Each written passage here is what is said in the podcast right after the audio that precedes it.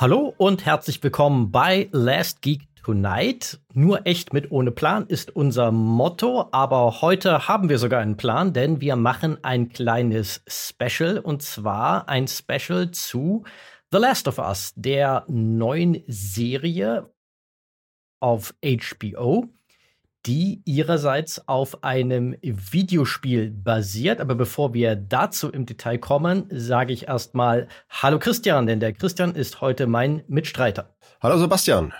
Ich freue mich sehr. Und der Christian hat praktischerweise auch verraten, wer hier gerade diese Einführung spricht. Ich bin der Sebastian, genau. und wie gesagt, wir haben uns hier zusammengefunden, um aus aktuellem Anlass mal unserem Last Geek Tonight Podcast einen etwas anderen Spin zu geben, mit einem gewissermaßen laufenden Erfahrungsbericht jetzt über die Staffel hinweg zu der neuen Serie The Last of Us.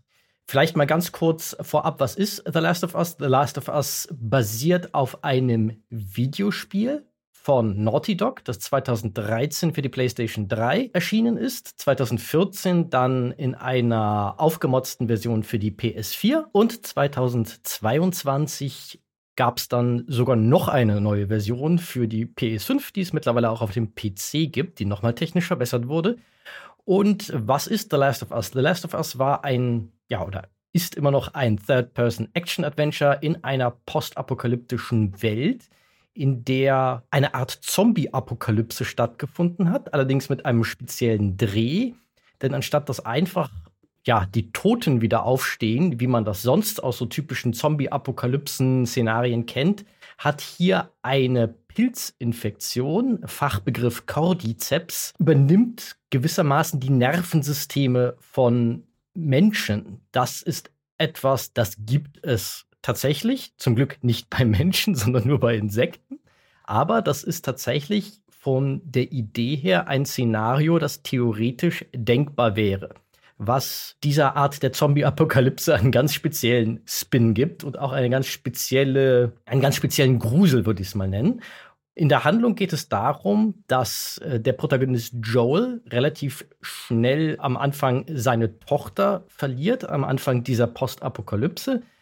Dann macht das Ganze einen großen Zeitsprung und ja, so wie viele Jahre das überhaupt sind, habe ich jetzt noch nicht mal nachgeguckt. Ich würde mal vermuten, so 15, 20 Jahre später, irgendwo, glaube ich, in der Serie wird es auch eingeblendet. 20. 20 Jahre, okay. 20 Jahre muss er im Auftrag der Untergrundorganisation Fireflies die 14-jährige Ellie beschützen und an einen bestimmten Ort bringen. Und diese 14-jährige Ellie, die trägt ein besonderes Geheimnis in sich, das das Potenzial für eine große Veränderung in der Welt hat. Das sei jetzt an dieser Stelle zum Szenario alles, was wir dazu sagen wollen.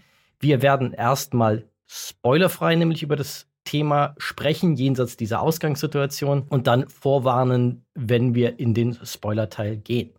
2020 gab es dann zu diesem Spiel eine Fortsetzung auf der PlayStation 4 und nun gibt es eine Serienumsetzung, neun Folgen in der ersten Staffel, die gemacht wurde zum einen von Craig Mason, den kennt man für die sehr gefeierte ebenfalls HBO-Serie Chernobyl und dann auch von Neil Druckmann tatsächlich, dem ja, dem Creative Director des Videospiels. Also der Herr von Naughty Dog hat selbst direkt an der Serienumsetzung jetzt mitgewirkt.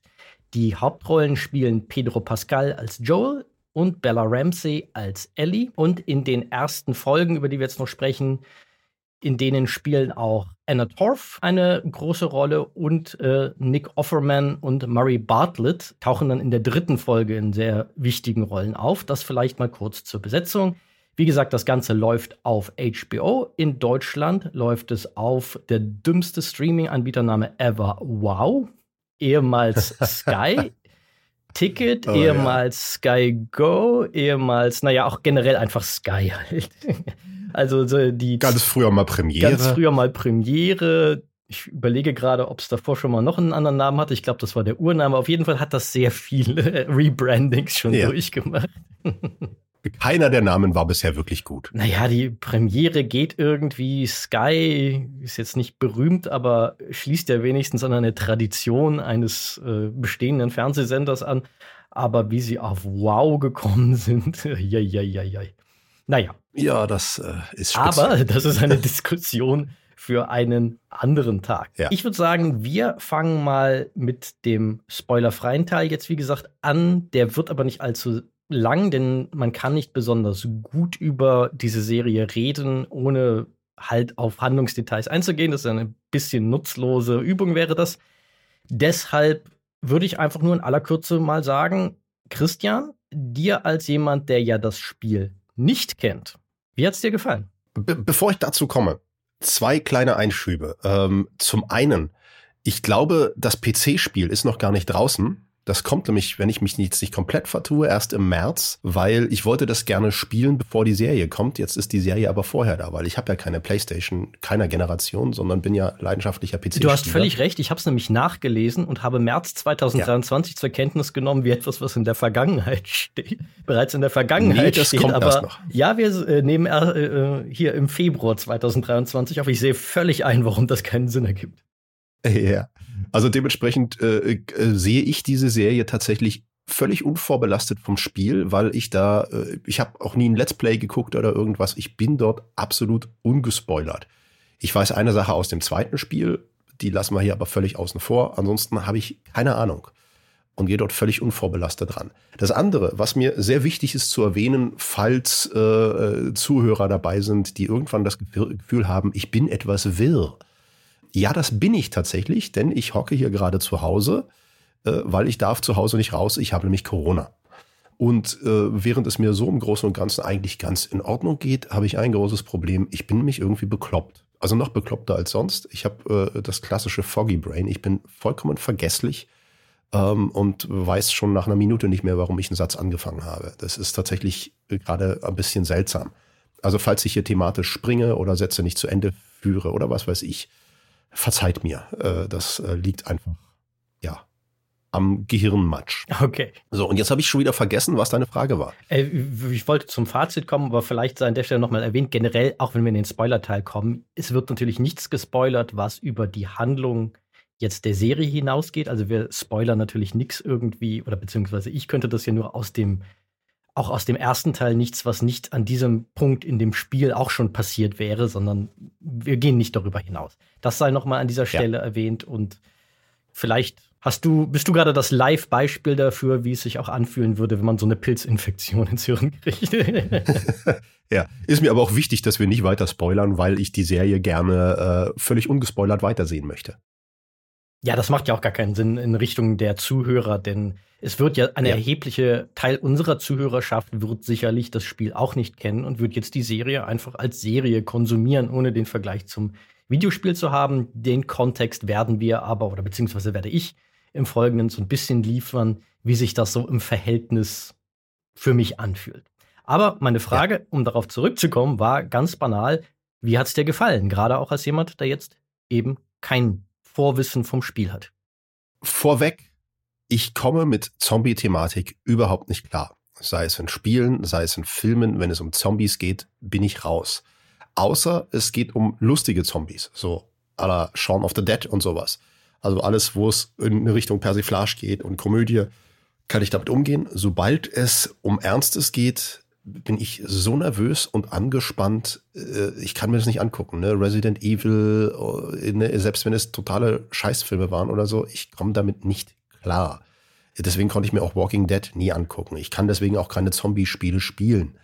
Ähm, äh, weil ich einfach, ich bin schon nach fünf Minuten nass gespitzt. So ging es mir jetzt auch bei äh, The Last of Us. Die, der Film fing an und ähm, schon nach der ersten Viertelstunde war ich echt fertig, obwohl es da ja überhaupt noch kein Zombie zu sehen gibt. Äh, äh, Spoiler-Alarm. Also das ist für mich wirklich anstrengend. Aber es lohnt sich. Es lohnt sich tatsächlich. Ich fand die ersten beiden Folgen schon wirklich gut und echt unterhaltsam. Folge drei finde ich großartig, hebt das Ganze von einer erzählerischen Ebene auch nochmal deutlich an äh, von mir bisher beide Daumen nach oben, trotz Zombie-Thematik, denn, das finde ich besonders toll, die Zombies sind eigentlich in dieser Welt nur Beiwerk. Die gibt mhm. es, aber sie sind zumindest bisher gar nicht das Hauptthema. Okay, dazu, ob das so bleiben wird, dazu sage ich mal nichts, weil auch das wäre ja ein Spoiler, das ist ja auch gerade das Spannende. Dann aus meiner Sicht Ich äh, stelle meine beiden Daumen zu deinen beiden Daumen ebenfalls dazu, denn ich finde das Ding bisher auch großartig. Das hat ein bisschen gebraucht tatsächlich, um mich für sich zu gewinnen. Bei der ersten Folge, die fand ich sofort auch gut, weil alles super gemacht ist. Ganz hohes Niveau, Inszenierung, Schauspiel, ästhetisch, alles super. Aber ich habe ein bisschen gebraucht, um emotional reinzukommen. Und das liegt, ja. glaube ich, daran, dass ich ja, wie gesagt, das Spiel kenne. Und Aha. zum einen muss man sich ein bisschen dran gewöhnen, dass Pedro Pascal eine interessante Besetzung für Joel ist. Ich finde auch eine sehr, sehr gute Besetzung, aber er ist eine Besetzung, die die Figur ein kleines bisschen verrückt. Es ist wiedererkennbar Joel von der Art, wie er charakterisiert wird, aber einfach die eigene Note, die Pedro Pascal da noch mal reinbringt, die macht ein bisschen was damit. Und das andere ist, dass ich das Spiel damals mit sehr wenig Vorwissen gespielt habe und dass mich natürlich viele der dramatischen Beats, die in dieser ersten Folge, besonders in der ersten Hälfte, die noch in der Anfangszeit der Pilzinfektion spielt, viele dieser Beats haben mich emotional damals völlig kalt erwischt. Und diesen Effekt kann die Serie jetzt natürlich nicht nochmal haben, weil es im Prinzip die gleichen Beats sind wie in dem, ja, wie in dem äh, Videospiel. Ja. Aber dann Folge 2, da hat es mich dann schon richtig gekriegt. Auch hier viele Unterschiede, aber da fingen an die Unterschiede, die dezenten Unterschiede, diese dezenten Verschiebungen, die sie mit den Figuren, mit der Handlung und so weiter machen, fingen an, mich dann sehr zu faszinieren, weil dann doch wieder Überraschendes für mich reinkam und auch neue Aspekte irgendwie an diesen Figuren, wo man sich auch so ein bisschen überlegen könnte, naja, das funktioniert auch fast schon so ein bisschen wie so ein so eine Ergänzung der Handlung des Spiels, wo du halt Dinge siehst, die du im Spiel nicht gesehen hast, interessanterweise. Also nicht mal, dass sich da furchtbar mhm. viel widerspricht, ganz krass. Und bei Folge 3 war es dann endgültig um mich geschehen. Also Folge 3, ohne jetzt überhaupt schon darauf einzugehen, was dort passiert. Ich habe teilweise geheult wie ein Schlosshund. Ich war absolut begeistert. Das hat mich emotional so total getroffen. Mega. Also ich bin auf jeden Fall gehuckt jetzt nach drei Folgen und kann nicht den Montag erwarten, wenn es weitergeht. Ah, das äh, spannende Frage, weil wir waren nämlich, wir haben es ja jetzt just vormittags die dritte Folge geguckt, äh, jetzt am Freitagvormittag und ähm, Josie war dann direkt, wie, wir können nicht weiter gucken. Wann kommt die nächste Folge? Wann kommt die nächste Folge? Und ich so, ich habe keine Ahnung, aber wir können noch nicht weiter gucken. Ja, Montag, Montag, genau. Die wissen. Folgen kommen immer sonntags auf HBO und einen Tag später in Deutschland auf Wow. Okay, sehr gut. Ja, äh, Jetzt, ich habe das Gefühl, so furchtbar viel mehr brauchen wir jetzt im spoilerfreien Teil auch gar nicht dazu zu sagen. Vielleicht, oder hast du noch Gedanken irgendwie spoilerfreier Natur, die du hier anbringen willst? Sonst würde ich sagen, gehen wir rein in die Besprechung der einzelnen Folgen. Das hat eigentlich alles, äh, also das hat wenig Sinn, da jetzt spoilerfrei zu bleiben, außer dass, ähm, wenn es euch genauso geht wie mir und ihr mit Zombie-Thematik nicht viel anfangen könnt oder auch ne, mit, mit krasser Gewalt und so weiter, habt keine Scheu vor dieser Serie, denn bisher hält die sich sowohl mit der Zombie-Thematik als auch mit krasser Gewalt, finde ich, in Grenzen. Ähm, ja, natürlich gibt es Gewalt, ja, natürlich gibt es Zombies, aber äh, wenn ich das schaffe, schafft ihr das auch. Gibt der Serie eine Chance. Äh, allein für Folge 3 lohnt es sich, denn Folge 3 ist äh, erzählerisch und schauspielerisch ein absolutes Meisterwerk. Mhm. Ja, absolut, absolut. Äh, was man generell, glaube ich, sagen kann, noch im spoilerfreien Teil auch, ist, dass es überhaupt, du deutest es ja schon an, die Zombies sind eher nebensächlich. Das Ganze ist, ja. wenn man so das Genre hört, für alle die, die jetzt so ein bisschen damit hadern, äh, wie Christian es gerade gesagt hat, das ist echt eine Serie der erstaunlich leisen Töne. Das ist weder eine Action-Serie, noch ist es primär eine Horrorserie, noch ist es primär eine Zombie-Serie, das ist eigentlich ein leises, präzise erzähltes Charakterdrama. Und ja. das, glaube ich, muss man wissen, bevor man damit anfängt. Zum einen, dass man keine falschen Erwartungen daran geht und dann schwer enttäuscht ist, wenn man sich so ein richtiges, richtiges äh, Zombie-Gemetzel wünscht. Und auch umgekehrt, dass Leute, die wie Christian eben auch mit Zombies eher so ihre Schwierigkeiten haben, trotzdem dieser Serie eine Chance geben sollten. Okay, ja. Dann seid jetzt gewarnt. Ab jetzt wird gespoilert, dass sich die Balken biegen, denn sonst können wir nicht sinnvoll über Inhalte hier reden. also jetzt, ab jetzt ist alles Fair Game, was in den ersten drei Folgen passiert. Wie gesagt, auch aus dem Spiel wird nichts verraten, was an einem späteren Punkt in der Handlung kommt. Da seid ihr safe, aber über die ersten drei Folgen reden wir jetzt. Und während ich das ausschweifend erklärt habe, hattet ihr, glaube ich, jetzt alle genug Zeit, auf den Stoppknopf an eurem Abspielgerät zu drücken. Und dann würde ich sagen, steigen wir mal ein. Ja. Und was für, und was für ein Einstieg wir da hatten, äh, kann ich einfach nur sagen. Ich weiß nicht, ich, ich weiß nicht, wie es im Spiel ist. Aber die Serie fängt ja an mit, äh, mit, mit diesem Fernsehausschnitt mit dieser Rückblende von 1969 müsste es gewesen mhm. sein. Den es im Spiel nicht gibt, das sei schon mal eingeschoben. Ja, mit, mit diesen zwei Forschern. Der eine gespielt von John Hanna, den man äh, aus äh, Die Mumie, also den ich persönlich hauptsächlich aus Die Mumie kenne, wo er den, den Bruder von der Rachel Weisz-Figur spielt. Und mich hat er da schon echt gehuckt und beängstigt, weil das so erschreckend realistisch war, was er da erzählte. Gerade wenn man bedenkt, so, okay, wir haben gerade eine Virenpandemie. Mhm. Ja, und ähm, das größte Problem, was wir hatten, war, dass das Klopapier alle war.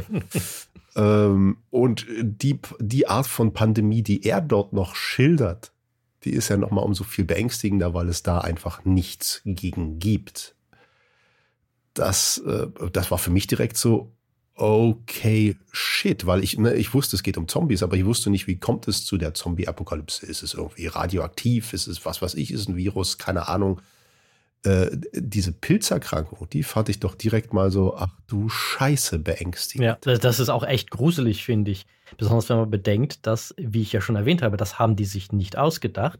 Diese mhm. Übernahme gibt es in der Insektenwelt wirklich. Da gibt es auch YouTube-Videos zu, nach denen schläft man sehr schlecht, würde ich behaupten, auch wenn es dann nur um Ameisen geht, wie solche Ameisen von diesem Cordyceps-Pilzen völlig umprogrammiert werden. Dass die im Grunde das tun, was der Cordyceps will und in dessen Dienst stehen. Also im Grunde, also es ist halt krass, wie etwas wie ein Pilz, das natürlich im eigentlichen Sinne keine höhere Intelligenz und keine Intention in einem menschlichen Sinne hat, eine derart perfide ja, Fortpflanzungs- und Übernahme und zu seinem eigenen Vorteil arbeitende Strategie entwickelt hat. Wirklich, wirklich gruselig. Ja, ja absolut, absolut. Ich habe ich hab, äh, da auch ein bisschen drüber gelesen dann direkt. Ähm, glücklicherweise ist es wahnsinnig, wahnsinnig unwahrscheinlich, dass es irgendwann auf den Menschen übergehen kann, dieser Cordyceps. Aber naja, ich sag mal so, wenn man sich anguckt, wie fleißig wir Menschen doch daran arbeiten, uns selbst zu vernichten, würde es, würde es mich nicht wundern, wenn auch irgendjemand daran forscht, wie es doch möglich wäre, Cordyceps auf den Menschen zu übertragen. Naja, vor allen Dingen machen sie ja in diesem, diesem Eröffnungsszene so ein kleines Szenario auf, wo es mich ein bisschen geschaudert hat, weil sie ja so einen Seitenhieb auf die Klimaerwärmung machen, dass ja. letztendlich ein paar Grad wärmeres Klima eventuell dafür reichen könnten. Keine Ahnung, wie wissenschaftlich dieser Teil ist. Das habe ich jetzt nicht überprüfen können. Ja. Dass äh, Cordyceps sich halt anpasst, dass er auch in der Körpertemperatur eines Menschen überleben könnte und so weiter und so fort und das dann möglich würde. Und dann ein bisschen so hua, schauerhaft. Weil auf dieser Ebene habe ich dann noch nie drüber nachgedacht, weil das sei vielleicht an dieser Stelle auch mal gesagt, das Spiel erklärt halt diese ganze Pilzgeschichte Stück für Stück in der, im Rahmen der Handlung und stellt nicht so eine Erklärung voran. Und äh, deshalb okay. erfährst du da auch nicht so im Detail, wie es funktioniert und vor allen Dingen, wie es im Spiel funktioniert. Das ist auch ein bisschen anders als jetzt in der Serienumsetzung. In der Serienumsetzung äh, sind das im Endeffekt so, ja, wie soll man das beschreiben? So Ganglien, so kleine, ja, mir fehlt jetzt gerade das richtige Wort, glaube ich, so, so im Grunde so Fortsätze von so einem so einem Pilznetzwerk, das unter der Erde wächst, das sich dann in die ja. Menschen reingräbt, ja. das die Infektion auslöst und im Spiel ist es eine Sporeninfektion, was aber wohl weniger realistisch für die Art ist, wie Cordyceps sich in der Realität verbreitet. Das haben sie so ein bisschen angepasst jetzt für die Serie. Ja. Wenn du sagst, dass das äh, im Spiel ja deutlich anders erzählt wird, erst einmal, dass man das gar nicht so weit erfährt, hältst du das für eine kluge Veränderung zum Spiel, das jetzt für die Serie zu verändern? Oder ist das etwas, was dich erstmal irritiert hat? Weil ich könnte mir vorstellen, dass es natürlich auch eine gewisse Spannung hat, wenn man erstmal in diese Welt hineingeworfen wird, ohne eine Erklärung zu haben. Hier kriegst du die Erklärung eigentlich vorweg. Ja, das ist, es ist letztendlich, wie so vieles jetzt bei der Serienumsetzung, darauf kommen wir gleich noch zu sprechen, ist es so eine, so eine interessante Verschiebung. Es ist so zwei, ich finde, dass da zwei völlig legitime Varianten, wie man sowas erzählen kann, nebeneinander stehen, die beide auf ihre Art gut funktionieren und die, glaube ich, so ein bisschen dem Rechnung tragen, was auch die Unterschiede der Medien sind. Es gibt, das sei an dieser Stelle vielleicht schon mal dann erwähnt, den höre ich nämlich gerade, einen spannenden Begleitpodcast von HBO, den ich allen Leuten, die jetzt auch gehuckt sind von The Last of Us, nur an ans Herz legen kann, wenn man an den typischen Podcast-Orten, äh, Apple Podcasts, Spotify und Co. danach einfach nach The Last of Us Podcast sucht, wird man den auch finden. Das ist ein Podcast, in der moderiert wird von Troy Baker, der wohl später auch noch eine kleine Rolle in der Serie hat. Oder vielleicht ist er auch schon aufgetaucht. Sein Gesicht ist mir gar nicht so, so vertraut, aber Troy Baker hat halt Joel in, dem, in der Videospielumsetzung gespielt. Und ich sage bewusst Aha. gespielt, weil er, er hat ihn natürlich die Stimme geliehen. Das ist das, was übrig bleibt. Aber er ist auch das ähm, Performance Capture Vorbild. Also hat auch genau, die haben ja, die haben ja, soweit ich das weiß, alles per Performance Capture gemacht. Also wirklich richtig gespielt. Genau, die haben halt alle Zwischensequenzen haben die wirklich äh, original wie in einem Film gespielt. Oder eigentlich genau, könnte genau, man fast eher sagen wie in einem Theaterstück vielleicht, weil sie halt wirklich die die die Schauspieler Performances aufgezeichnet haben. Und Troy Baker ist sozusagen der Original Joel aus dem Spiel. Ah, okay, alles klar. Die, die, die Original Tess, soweit ich das weiß, das, äh, die ist jetzt vor kurzem ja gestorben, die äh, Annie Wershing. Ja, ja, sehr tragisch. Das ja. war die Original, war die Original Tess, die ist jetzt vor ein paar Tagen erst sehr, sehr jung an Krebs verstorben. Ja. Die kennt man, kennt man vom Gesicht her, sage ich, ganz aktuell aus der zweiten Star Trek Picard Staffel, wo sie die Borg Queen spielt. Ja. Aber die anderen beiden Gäste dieses Podcasts, Troy, Troy, Baker, wie gesagt, moderiert das Ganze. Die anderen beiden sind halt Neil Druckmann und Craig Mason, also der Spiele- und Serien-Co-Schöpfer und jetzt der, der Tschernobyl-Schöpfer, der jetzt die Serie zusammen mit dem Neil Druckmann entwickelt hat. Und die erklären auch hier, dass das viel damit zu tun hat, äh, was sie für Unterschiede machen, dass das dass die Medien anders funktionieren. Und ich könnte mir vorstellen, dass es sehr viel Sinn machte, das jetzt für die Serie so zu machen, weil es dich mit einem derartigen Unbehagen in das reinschickt, was jetzt kommt. Aber vielleicht Aha. bei einem Videospielkonzept, wo die Idee ist, dass auch die, diese ganze Eröffnungssequenz ist auch spielbar in The Last of Us. Du spielst dort die Tochter nämlich tatsächlich in der Eröffnungssequenz des Videospiels, bevor du, ja bevor du dann später Joel übernimmst. Und ein Spiel hätte das vielleicht so ein bisschen dann in dem Moment auf die Bremse gedrückt. Und wenn du das dann komplett aus der Perspektive der Tochter dann in dem Videospiel erzählst, hat das natürlich auch was sehr Reizvolles, überhaupt nicht zu wissen, was jetzt kommt, sondern ja. einfach, dass im Grunde es dich in die Perspektive eines verängstigten Teenagers versetzt. Aber jetzt in der Serienumsetzung funktioniert es für mich auch sehr, sehr gut, dass du einfach mit diesem Horrorszenario da reingeschickt wirst und einfach schon so ein, ah, so, dass ich so schon so ja, so ein bisschen die Härchen hinten auf dem Rücken aufstellen, bevor es überhaupt losgeht. Das finde ich auch ja. eine sehr spannende Variante, aber es ist ein gutes Beispiel dafür, wie das so nebeneinander steht. Und in diesem Podcast kriegt man viele so interessante Eindrücke, was sie sich dazu gedacht haben, warum sie Dinge jetzt verändert haben, warum sie die jetzt so gestaltet haben. Spannend, finde ich sehr, sehr spannend. Äh, auch gerade wenn du sagst, dass man äh, im Spiel zuerst die Tochter spielt, äh, das ist ja dann wirklich, wirklich richtig fies. Du spielst jemanden, der dann direkt stirbt. Mhm. Das ist sehr gemein. ja, absolut. Und vor allen Dingen, ich hatte, als ich das Spiel gespielt habe, hatte ich halt irgendwie auf dem Schirm, dass es da um diese Handlung geht, wo ein Vater und so hatte ich es irgendwie abgespeichert, weil ich immer diese Screenshots von dem Mädchen gesehen hatte, äh, und äh, seine Tochter irgendwie durch diese Postapokalypse zieht. Und deshalb hat es mich damals auch völlig unerwartet erwischt, dass die Tochter stirbt. Ja. Und ich glaube, das war auch ein bisschen der intendierte Effekt, dass du irgendwie, du bist als Spieler nicht gewohnt, Figuren zu spielen, die den Löffel abgeben. Du bist halt gewohnt, ja. schlimmstenfalls irgendwie, okay, du bist jetzt gestorben, gehst du auf den letzten Spielstand zurück oder wirst irgendwie zurückgesetzt oder irgendwas. Nein, diese Figur ist dann weg. Und Gott hat mich das damals erwischt. Ja, ich, ich, ich habe nur immer gehört, dass Last of Us, dass das halt wahnsinnig gut damit spielt, dass es den, den Spieler vor Entscheidungen trifft, ja, oder vor Entscheidungen stellt, wo eigentlich, ja, es gibt kein, es gibt kein Gut und Böse, sondern es gibt nur Grau. Mhm.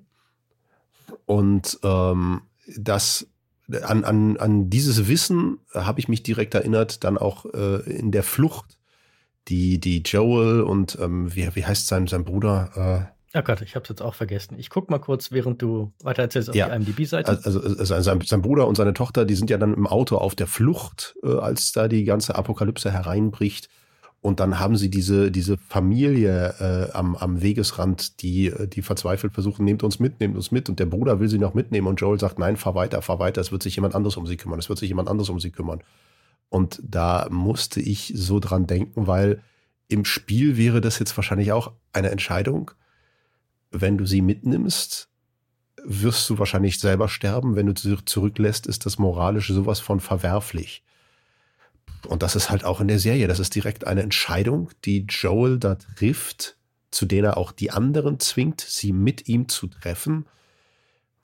Die ist echt schwer. Die ist wirklich. Puh, Kurz zwei, zwei Einwürfe. Zum einen, er heißt Tommy, ja. habe ich jetzt nachgeguckt. Tommy, ja. Gespielt ja. von Gabriel Luna jetzt in der Serie. Ja. Und bevor da ein falsches Vorstellung jetzt entsteht, in dem Videospiel kannst du solche Entscheidungen nicht treffen. Das Videospiel okay. ist, was das angeht, völlig linear. Das sagt okay. ganz klar, wenn du solche Entscheidungen machst, dann ist es vielleicht spielerisch spannend, aber letztendlich ist es immer eine Hypothek für die Charakterisierung, weil du keine eindeutigen Figuren machen kannst. Das finde ich einen interessanten Aha. Einwurf, den so Narrative Designer von Videospielen äh, von Videospielen immer wieder sah, erzählen, wenn die interviewt werden, wenn die über ihre Arbeit sprechen, nämlich, dass du immer diese Wahl hast, entweder du kannst halt dieses Entscheidungsding in die Spiele reinbringen und musst damit leben, dass dann deine Figur immer so ein bisschen wischiwaschi ist, weil sie halt nicht so ja. eindeutig definiert ist, oder du lässt ja. es weg, machst es spielerisch ein bisschen, in Anführungszeichen, uninteressanter, aber dafür kannst du halt deine Figuren sehr, sehr präzise zeichnen und The Last of Us, da haben sie sich für Letzteres entschieden. In der Hinsicht ist es halt auch sehr filmisch schon in seiner Erzählweise, das Spiel. Okay. Aber was du tatsächlich sehr ähm, richtig ansprichst, ist das Thema der Grauzonen, weil ich finde es super spannend, fand ich schon im Videospiel so und finde es jetzt noch spannender fast, wie es in der Serie umgesetzt ist. Diese Figuren sind alle so unfassbar ambivalent. Aha. dass, ähm, also Joel, ist der dir sympathisch? Also mal wirklich ganz krass von vornherein raus, äh, äh, frisch von der Leber weggefragt. Findest du den sympathisch? Gibt es in dieser ganzen Serie eine sympathische Figur? Eigentlich nein. Mit also, Einschränkungen. Mit, mit, mit Einschränkungen, ja. Äh, äh, äh, werden wir in Folge 3 noch erwähnen, nehme ich mal. Mhm. Ähm, nein, er ist mir nicht sympathisch, aber ich verstehe ja, ihn. Genau. Genau. Und das, das, das gilt, das gilt auch für Tess. Das gilt auch für, für Ellie. Das gilt für bisher eigentlich alle Figuren.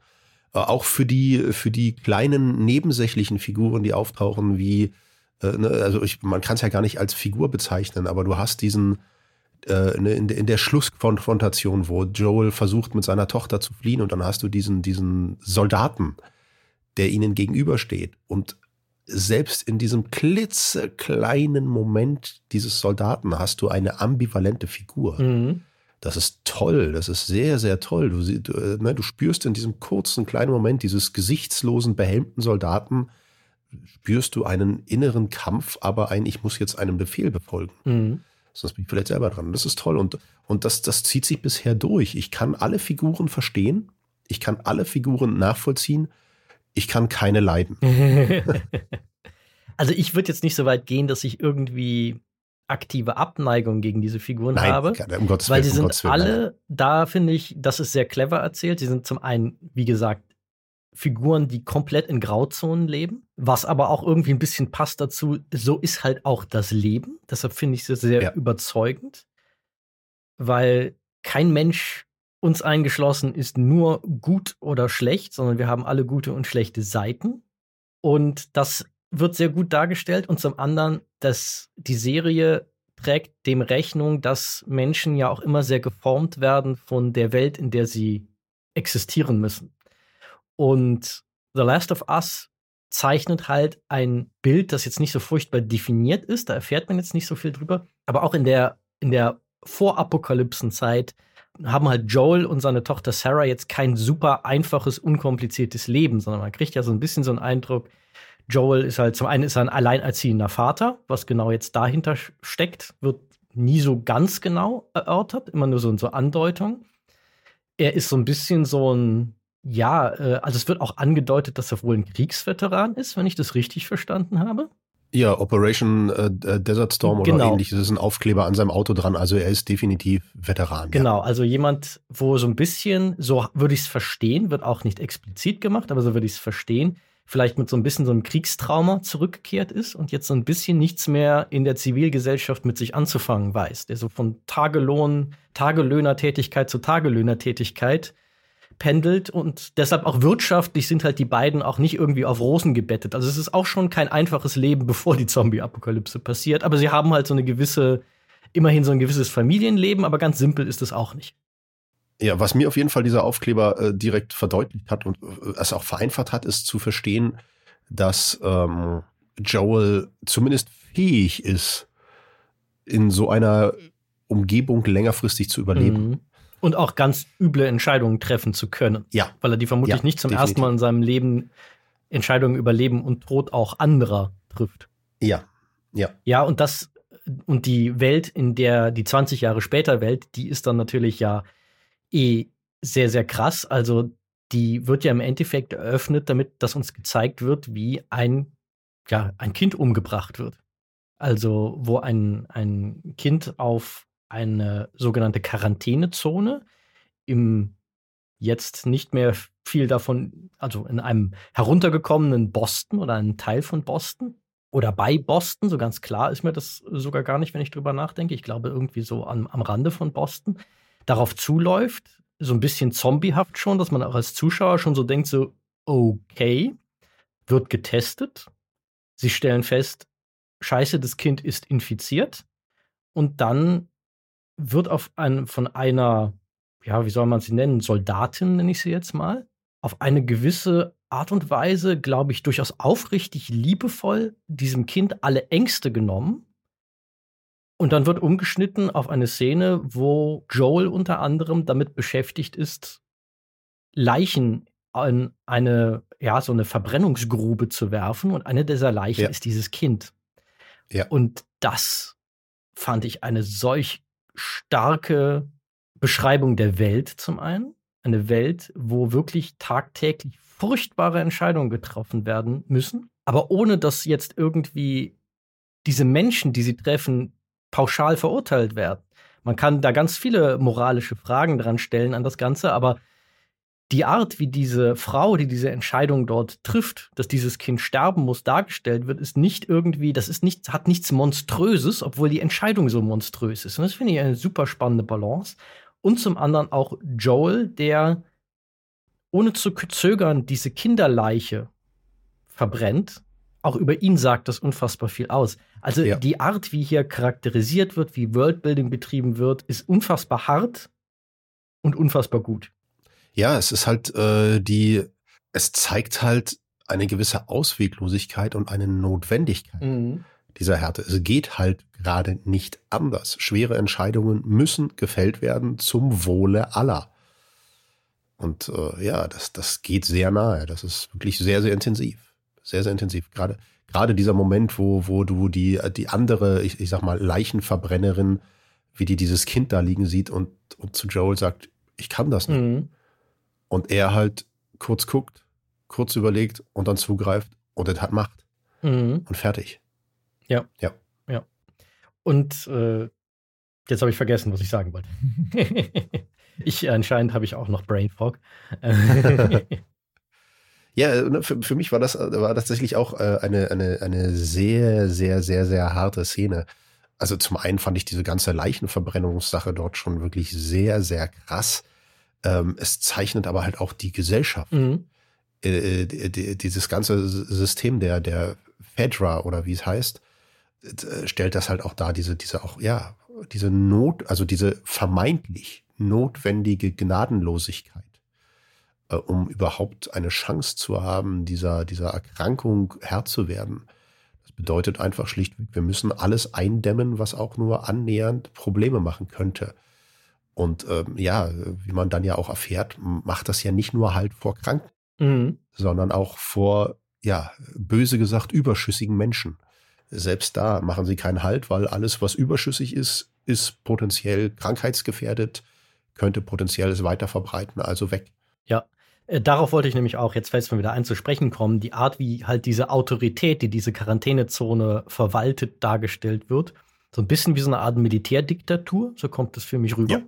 Dass das so Absolut das System faschistisch. ist. Genau, ein letztendlich faschistisches System. Auch das wird in Folge 3 mit einem der witzigsten Serienzitate seit Jahren, wie ich finde, nochmal aufgegriffen. Aber dazu kommen wir dann später. Das ist halt auch sehr spannend, weil auch hier wird ganz klar dargestellt, dass, also wird eine unfassbare moralische Ambivalenz aufgebaut, weil du halt die erste Vertreterin dieses Systems, die du siehst, ich kann der so schwer böse sein. Die wirkt so da haben sie es geschafft, eine äh, über die Performance der Schauspielerin und die Art, wie es geschrieben ist, hinzukriegen, dass die so aufrichtig traurig und berührt wirkt von der Situation, in der sie da ist und der Entscheidung, die sie dann trifft, dieses Kind zu töten, dass ihr das auch wehtut. Und das de definiert, finde ich, auch diese seltsame faschistische Macht, die das Ganze kontrolliert, dass die moralisch total verwerfliche Züge hat aber auch hier so ein, so, eine, so, ein, so ein Funken des Verstehens bei mir da war, warum die so handeln, wie sie handeln. Weil die halt um ihr Überleben ja. kämpfen, um das nackte Dasein. Ja. Sehr, sehr spannend. Ja, man hat halt, man, man, man hat halt keine andere Wahl, ne? Und was äh, auch einfach mal die eigene Moral hinterfragt, was ist man denn bereit, alles zu tun, wenn es um das eigene Überleben gibt, geht und wenn man keine andere Wahl hat. Mhm. Und ich finde, das bringt uns sehr, sehr gut jetzt zu der Figur Tess, die wir dann als nächstes treffen gespielt von äh, Anna Torf. Weil das finde ich ist auch eine super spannende Figur. Ich finde auch tatsächlich Anna Torf eine sehr, sehr interessante und gelungene Besetzung. Ich kenne die ja seit Jahren aus der Serie Fringe, die ich sehr mochte. Aber bei Fringe hatte ich immer das Gefühl, die beiden Hauptdarsteller sind das größte Problem einer ansonsten brillanten Serie. Und Anna Torf war halt einer dieser beiden Hauptdarsteller, die ich damals noch sehr, sehr kritisch sah. Aber die hat sich echt gemacht. Ich finde, die macht das hier super. Sie spielt eine Figur, die auch eigentlich wie äh, Joel mit mehr Plan ist, ein bisschen in der weiblichen Version, die auch eine unfassbare ja. Härte besitzt, trotzdem auch so eine gewisse, ja, aber eine, eine emotionale Verletzlichkeit, die darunter manchmal zum, zum Vorschein kommt, die bereit ist, halt zu tun, was nötig ist, die auch in der Lage ist zu tun, was nötig ist. Die Joel, das finde ich ein ganz interessantes Verhältnis, ja, so ein bisschen wie so, sie hat ja offensichtlich eine romantische Beziehung mit ihm auf der einen Seite, aber andererseits benutzt sie ihn halt auch so ein bisschen wie ihren persönlichen Bluthund, der halt auf die Leute gehetzt wird, wenn man mal Gewalt anwenden muss. Das ist, finde ich, eine, auch eine sehr, sehr spannende Figur. Wie ging es dir mit, mit Tess? Also ähm, die Schauspielerin selber kannte ich bisher noch nicht oder hatte sie zumindest nicht auf dem Schirm. Fringe bisher nie gesehen. Mhm. Von daher äh, bin ich da sehr unvorbelastet rangegangen und finde auch eine sehr, sehr spannende Figur. Ja, sie, das ist ja auch eine Figur, die im Endeffekt etwas sehr Wesentliches ausspricht über sie selbst und über Joel, nämlich äh, wir sind keine guten Menschen. Das ist, das formuliert sie ja sogar aus. Wir sind keine guten Menschen ähm, und Tess ist effektiv, das, was du ja schon sagtest, äh, äh, sie, äh, ähm, ähm, sie durchdenkt Sachen ein bisschen mehr. Mhm. Während Joel äh, eher sich durchaus auch mal von Gefühlen steuern lässt und so weiter, ist sie sehr kalkulierend und daher eigentlich effektiv noch viel gefährlicher ähm, weil sie wirklich, sie handelt nicht unüberlegt. Sie handelt in keinem Moment unüberlegt. Wir begegnen ihr ja das erste Mal äh, da frisch verprügelt in so einem Keller, mhm. wo sie sich aus dieser misslichen Lage mit einem Wahnsinns Selbstbewusstsein rausredet. Eigentlich ist sie komplett am Arsch, aber sie geht dort ran, als wäre sie komplett Herr der Lage. Das muss man auch erstmal hinkriegen. Mhm. Das erzählt schon wahnsinnig viel über eine Figur, die dort gerade frisch verprügelt hockt und sagt, ja, scheiß doch drauf, ist jetzt halt passiert und jetzt machen wir es aber so und so und so und klären das. Und wie sich dann aber später herausstellt, ja, ist ihr eigenes Wort eigentlich gar nicht so viel wert, wenn es im nächsten Moment nichts bringt. Mhm. Sondern äh, ne, selbst, selbst das ist sie bereit zu brechen, wenn das nächste, äh, also wenn, wenn es ihrem nächsten Zweck im Wege steht. Sie handelt immer kalkulierend, sie handelt immer rational. Und das macht sie effektiv gefährlicher. Das macht aber auch ihre Entscheidungen umso radikaler. Mhm. Auch im Hinblick auf sich selbst. Was wir dann in Folge 2 sehen. Ja, aber sie, ich finde, da ist auch eine interessante Dualität auf der Ebene. Also zum einen die Selbsterkenntnis, wir sind keine guten Menschen, zeugt ja schon davon, dass sie eigentlich beide bessere Menschen sind, als sie es sich selbst in dem Moment zugestehen will. Ja. Weil Menschen, ja. die wirklich verdorben sind, die reflektieren das meistens nicht so ja. auf diese Art. Und zum anderen hat sie ja, ja noch eine Fähigkeit zur Hoffnung, wie sich dann herausstellt. Richtig, die hat Joel, die hat Joel nicht mehr. Zumindest zu diesem Zeitpunkt nicht ja. mehr hat, genau. Weil Joel wirkt eigentlich auch viel Joel ist eigentlich viel mehr Zombie als die Zombies, auf die wir auch noch zu sprechen kommen müssen in dieser Serie, weil der ja. wirkt wirklich so abgestumpft, als wenn er eigentlich alle seine Emotionen abgeschaltet hat, ja. damit er halt den Schmerz nicht mehr fühlen muss. So wirkt Joel auf mich über weite ja. Strecken in diesen ersten drei Folgen. Ja. Okay, und dann im Rahmen ihrer Suche nach einer Autobatterie, die sie haben wollen, um ja, ein Fahrzeug wieder in Gang zu bringen, um jemanden, der, von dem sie vermuten, dass er in Gefahr ist, zu helfen. Das ist ja so ein bisschen so das erste Ziel, das sie haben.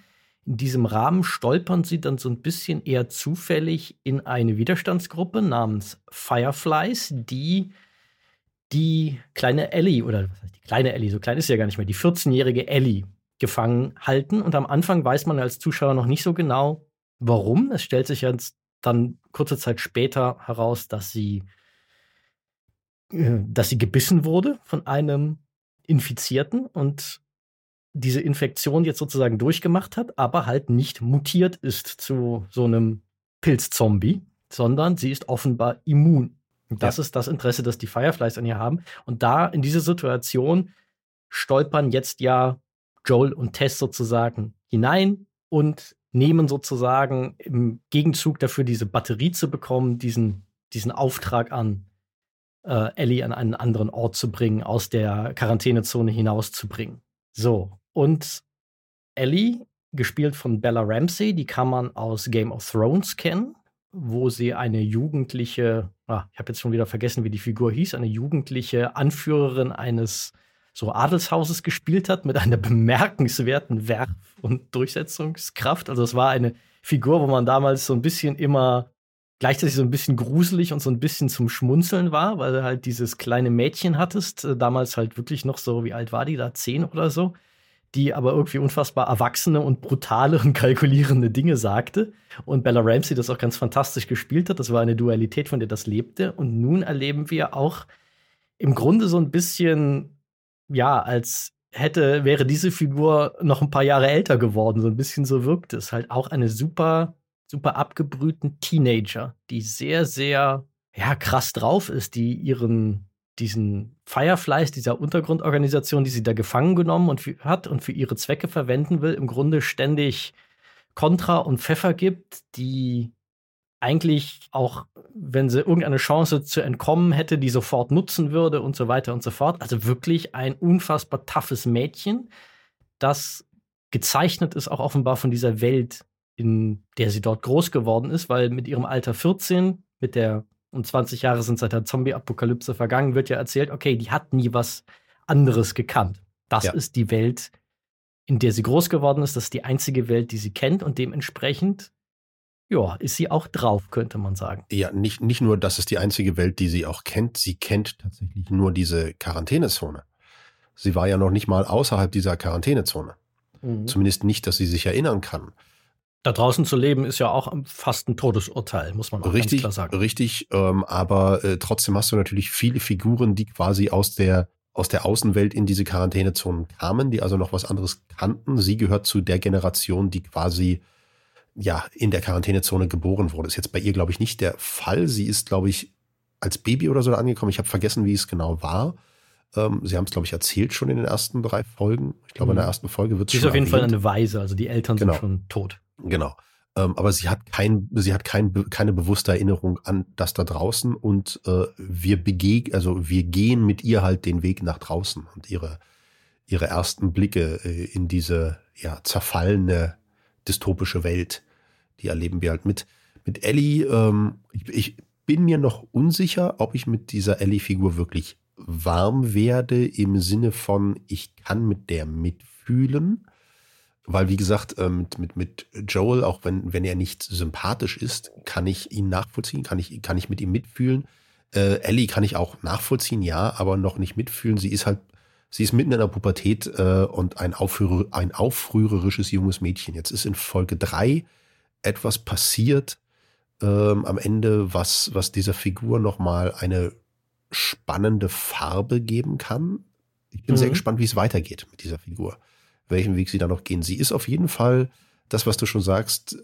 Sie ist, sie ist nicht das, was man erwartet. Das äh, offensichtlich hilflose kleine Mädchen, so the damsel in distress, die gerettet werden muss. Äh, diesem Typus, ja, versucht sie mit aller Macht entgegenzuwirken. Bin gespannt, wie es da weitergeht. Sie ist auch eine spannende Weiterentwicklung, finde ich, der Figur aus dem Videospiel, um dieses Thema vielleicht noch mal kurz reinzubringen. Weil es gab ja viele Diskussionen um, über die Besetzung von Ellie durch Bella Ramsey. Ach so, okay. Äh, zum einen liegt es natürlich ganz banal daran, das ist immer der dümmste Grund. Äh, sie sieht ja nicht wie die Ellie aus dem Spiel aus. Was bei Joel übrigens auch ein Riesenthema war, weil der halt auch ein anderer Typ ist, ein bisschen, als die, die äh, Spielfiguren, die so ein bisschen, also der Joel aus dem Spiel ist so ganz grob, weniger als viele anderen Figuren, ganz grob angelehnt an den Troy Baker, aber auch nicht so richtig. Und die Ellie aus dem Spiel, die erinnert tatsächlich eher äh, am ehesten, da wurde oft auch Absicht damals unterstellt. Da gab es sogar eine rechtliche Diskussion kurzzeitig noch drum, die zu einer leichten Verfremdung führte dass die Ellen Page nachempfunden sei, mittlerweile als Elliot Page ja. bekannt. Äh, die damals noch Ellen Page hat ja zeitgleich quasi in einem anderen Spiel, nämlich in Beyond Two Souls, eine Figur per Performance Capture verkörpert. Ja. Und das gab damals große Diskussionen darum, auch wo sich wohl das Management von, von Page dann eingeschaltet hat, so von wegen, diese Figur, das ist eine da werden die Persönlichkeitsrechte verletzt, die sieht viel zu sehr wie diese Schauspielerin aus und so weiter und so fort. Und dann wurde das sogar noch gegenüber der Darstellung in den ersten Messeversionen wurde das Aussehen von Ellie sogar noch ein bisschen verändert. Aber sie erinnert immer noch unfassbar an Ellen Page, okay. muss ich ganz ehrlich sagen. Also sie sieht ihr schon sichtlich ähnlich. Ja, das tut Bella Ramsey ja jetzt wirklich nicht. Das tut Bella Ramsey nicht, ist ein deutlich anderer Typ. Und das ist, hat für viele, viele Diskussionen gesorgt. Aber ich finde, dass sie mit dem Typen auch einhergeht, dass sie den Charakter so ein bisschen verschoben haben. Also die, ich finde, die Serien Ellie ist deutlich härter. Aha. Die ist noch deutlich aufmüpfiger. Und sie hat sowas, was äh, aufgrund dessen ich sehr, sehr gut nachvollziehen kann, warum es bei dir vielleicht auch so ein leichtes Unbehagen diese Figur auslöst. Sie haben noch viel mehr etwas betont, was im Spiel so angelegt ist, andeutungsweise angelegt, aber nicht ganz so ausformuliert. Und das haben sie jetzt deutlich stärker gemacht. Ist dieses, ja, fast schon so ein bisschen vielleicht soziopathische, ja. sadistische Ader, ja. die Ellie hat. Ja.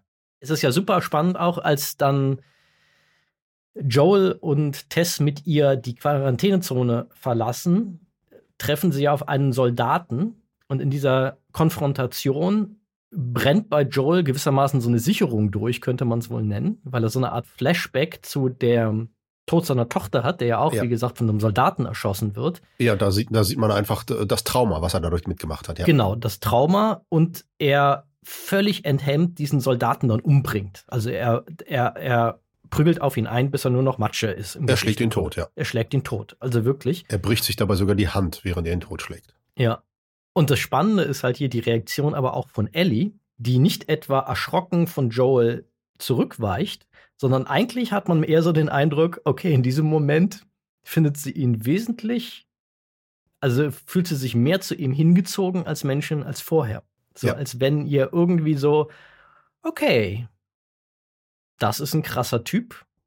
Vielleicht auch so ein, bestimmt so ein Aspekt von, wenn ich den auf meiner Seite habe, könnte schlechter sein. Also es ist vielleicht nicht das schlechteste, der schlechteste Typ, um mich heil durch diese ganze Sache durchzubringen. Aber ich glaube auch so eine gewisse interessante, sadistische Ader, wo ich auch noch sehr gespannt bin, wo die hinläuft, dass sie sich irgendwie in ihm wiedererkennt. Dass sie irgendwie so das Gefühl hat, da ist jemand, der auch so Züge hat wie ich. Ja, da können wir ja direkt äh, in, in Folge 3 springen, äh, ähm, als, als Tess diesen, ja, ich sag mal, Gefangenen, Infizierten findet im Keller. Ellie. Ellie, äh, Ellie äh, Entschuldigung. Als Ellie den, den Gefangenen Infizierten im Keller findet und dort, äh, ja, nicht das, was man eigentlich erwarten würde. So, ach du Scheiße, hier ist einer, um Gottes Willen, mhm. wir müssen weg, hier sind Sporen, das ist Gefahr und so weiter und so fort. Nein, ähm, sondern eher den mit einer sehr, sehr, ja, schon, schon ein bisschen ekligen Neugier betrachtet, weil kann ihr ja nichts anhaben. Zum einen ist sie eh immun, zum anderen ist er ja offensichtlich da eingequetscht und kommt nicht raus. Ihn anguckt, ihn ein Stückchen aufschneidet, um zu gucken, was passiert und ihn dann letzten Endes ersticht. Mhm. Und ähm, das ist schon sehr beängstigend. Sie will ja auch die ganze Zeit, ist ihr ganzes Anliegen ist ja immer wieder, ich hätte auch gerne eine Waffe, ich hätte auch gerne eine Waffe, ich hätte auch mhm. gerne eine Waffe. Mhm. Das war das erste Mal, dass ich in dem Moment dachte, ist schon ganz gut, dass sie keine hat. Mhm. Weil bis dahin habe ich immer gedacht, das macht überhaupt keinen Sinn. Warum gebt ihr endlich eine Waffe, damit auch sie sich verteidigen kann? In dem Moment dann, als das passiert ist, dachte ich, ach nee, ist schon gut so. Passt schon. Ja. Ja, vor allen Dingen, weil es halt so eine seltsame, ja, ich weiß gar nicht auch, ob sadistisch überhaupt das richtige Wort ist. Ich habe es jetzt ein paar Mal gebraucht, aber auf mich wirkt es tatsächlich eher so ein bisschen, so eine seltsame Art und Weise kalt, weil es ja. eher ja wie, auch wie so in diesem Infizierten dann letztendlich rumstochert und ihn aufschneidet und ihn letztendlich umbringt. Eher fast so, ja, wie man so ein Insekt sezieren würde. Ja. Also so eine, eher so eine Neugier, was denn da drin ist, wenn man den aufschneidet und irgendwie überhaupt keine darüber hinausgehende Emotionalität damit verbunden scheint. Das ja. ist schon super spannend, was sie daraus jetzt noch machen. Ja. Ja.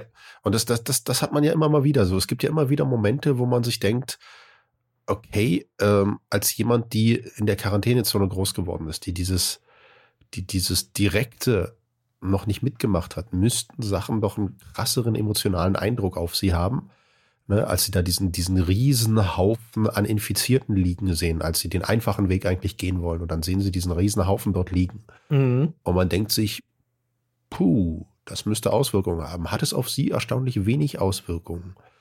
Oder, oder auch jetzt dann in Folge 3, äh, Joel will durch den Wald abkürzen, um nicht an diesem einen Hinrichtungsplatz vorbeizukommen. Und sie geht dann aber ganz zielbewusst drauf zu, guckt sich das an, kriegt dann quasi erzählt, was da passiert ist und nimmt es effektiv nur zur Kenntnis, mhm. ohne dass es was mit ihr macht. Zumindest es macht offensichtlich nichts mit ihr.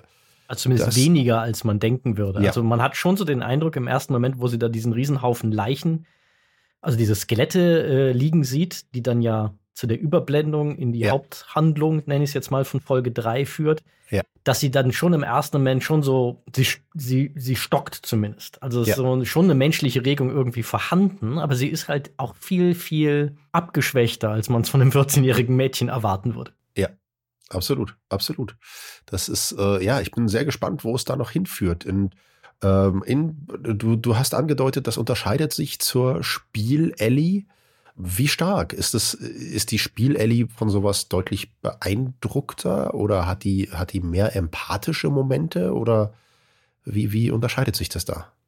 Ja, das Ding ist, die Spiel-Ellie kam mir nicht, also diese krassen soziopathische Ader, die kam mir nicht so vor. Sie war halt noch ein bisschen kindlicher, sage ich mal. Sie war halt auch super tough und es war super klar irgendwie, das ist jetzt keine, auch keine Damsel in Distress Figur.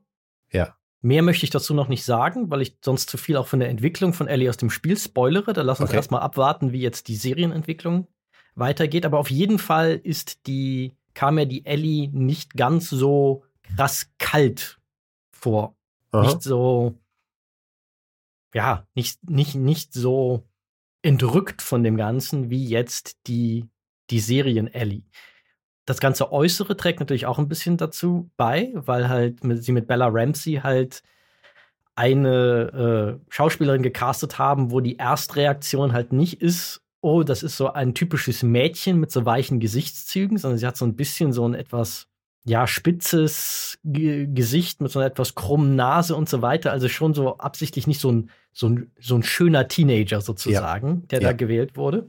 Und die, die Videospiel-Ellie hat halt durch diese, ich nenne es jetzt mal Ellen Page-Ähnlichkeit, halt eher sowas, ein bisschen weichere Züge, ein bisschen runderes Gesicht, ein bisschen mehr so dass man sagen könnte, niedliches Kind, das vielleicht bei Erwachsenen generell so Beschützerinstinkte auslöst, was ja. jetzt die Serien Ellie nicht hat. Ja. Ähm, ja, das ist auf jeden Fall ja ein spannender Unterschied, den sie hier aufmachen, wo ich sehr gespannt bin, wo das hinläuft, weil natürlich auch die Videospiel-Ellie von diesem Punkt, von dem gleichen Punkt, den es in der Handlung ungefähr hat, noch deutliche Entwicklungen durchmacht. Da bin ich mal sehr gespannt, inwiefern die parallel verlaufen oder da neue Akzente, weil insgesamt ist es bisher eine echt spannende Balance aus. Es fühlt sich sehr werktreu auf der einen Seite an, weil es so diese Atmosphäre, die grundsätzliche Handlung, den Spirit des Videospiels bisher hin ja ganz gut abbildet und die wichtigen Bullet Points reproduziert, aber immer so einen leicht anderen Weg nimmt und ja. die Figuren alle so ein bisschen weggerückt scheinen. Ja. Du hast, du hast vorhin gesagt, dass man zum Anfang vom Spiel spielt man die Tochter. Mhm. Im weiteren Verlauf dann, nach ihrem Tod, spielt man hauptsächlich Joel oder springt man in den Figuren? Wie lerne ich denn, äh, lerne ich Ellie als selber als Spieler kennen? Spiele ich sie oder lerne ich sie nur auch aus dem Blick der anderen Figuren kennen? Ich sage jetzt mal, um nicht zu viel zu spoilern, bis zu dem Punkt, wo jetzt die Serie ist, ja. spielt man immer Joel. Okay. Aber es ist kein Geheimnis, dass man später Ellie nochmal spielt. Aber ja. was das dann mit einem macht, dazu sage ich jetzt mal nichts. Das, darüber reden wir dann, wenn die Serie auch an diesem ja. Punkt in der Handlung vorangeschritten ja. ist. Ja, okay. Okay, dann würde ich vorschlagen, wir machen noch mal kurz vielleicht ein Schleifchen an die Testfigur. Ja. Denn die wird ja letztendlich in Folge 2 dann infiziert. Und ich finde, dass da dann diese spannende Wendung nämlich offen, offenbar wird, die ich ja eben schon mal angedeutet habe, dass sie eine Figur ist, die unter all dieser Härte noch eine, ja, eine Kapazität zur Hoffnung hat. Ja. Weil sie ja diejenige ist, die sich dann opfert, damit Joel und Ellie entkommen können, indem sie sich halt in einer Kirche mit einem Haufen Infizierter in die Luft sprengt oder anzündet oder wie auch immer, ja, an, so eine Mischung aus beidem eigentlich. Ja, doch, sie sprengt sich schon in die Luft, ja, kann man sagen. Ja. Und aber vorher Joel halt mitgibt, also zum einen sagt sie ja schon vorher einmal zu Joel, als der eine sehr ja, mal wieder so eine sehr kalte, abgestumpfte einen Kommentar abgibt, so äh, darüber, äh, dass er nicht so recht glauben mag, bis dahin, dass Ellie wirklich vollkommen immun ist und nach dem Motto, äh, jetzt ist sie noch mal gebissen worden, bestimmt vielleicht äh, mutiert sie jetzt und das erste Mal ist die Infektion einfach nicht ganz durchgedrungen und äh, Test dann ja so sagt, so kannst du nicht einmal daran glauben, dass wir auch mal gewinnen können. Ja. Das ist eine sehr interessante Aussage ja. finde. Und eben auch, als sie dann stirbt, sagt sie auch Joel ganz klar irgendwie, kümmere dich verdammt nochmal um dieses Mädchen. Vielleicht kann durch sie wirklich alles anders werden. Und das finde ich eine, ja, das sind, ist eine zweifelhafte Figur, aber ihre eigene Aussage, we are not good people, finde ich, wird dort schon ein bisschen in Frage gestellt. Ja. Weil dort zeigt sie was sehr Selbstloses, finde ich.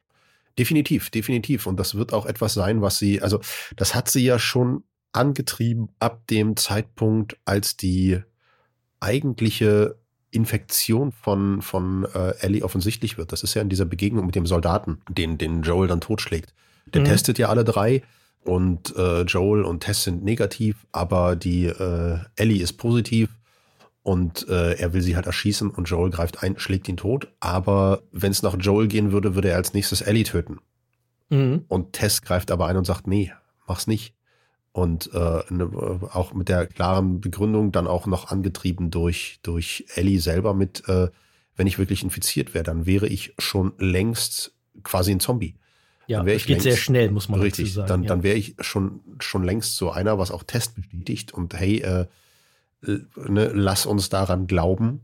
Und dieser Glaube treibt sie halt die ganze Zeit voran und hält das ganze Unternehmen überhaupt erst am Laufen. Und ja, das, das macht diese Figur halt auch nochmal sehr, sehr, sehr, sehr spannend, weil es vielleicht auch alle anderen Beweggründe vorher immer etwas relativiert, weil diese, diese Beweggründe nicht aus einem, äh, das ist jetzt halt so, wie bei Joel, äh, entsteht, äh, so, der, der das Schicksal scheinbar völlig akzeptiert hat und einfach nur noch, ja, wie du vorhin schon sagtest, so zombiehaft vor sich hin vegetiert.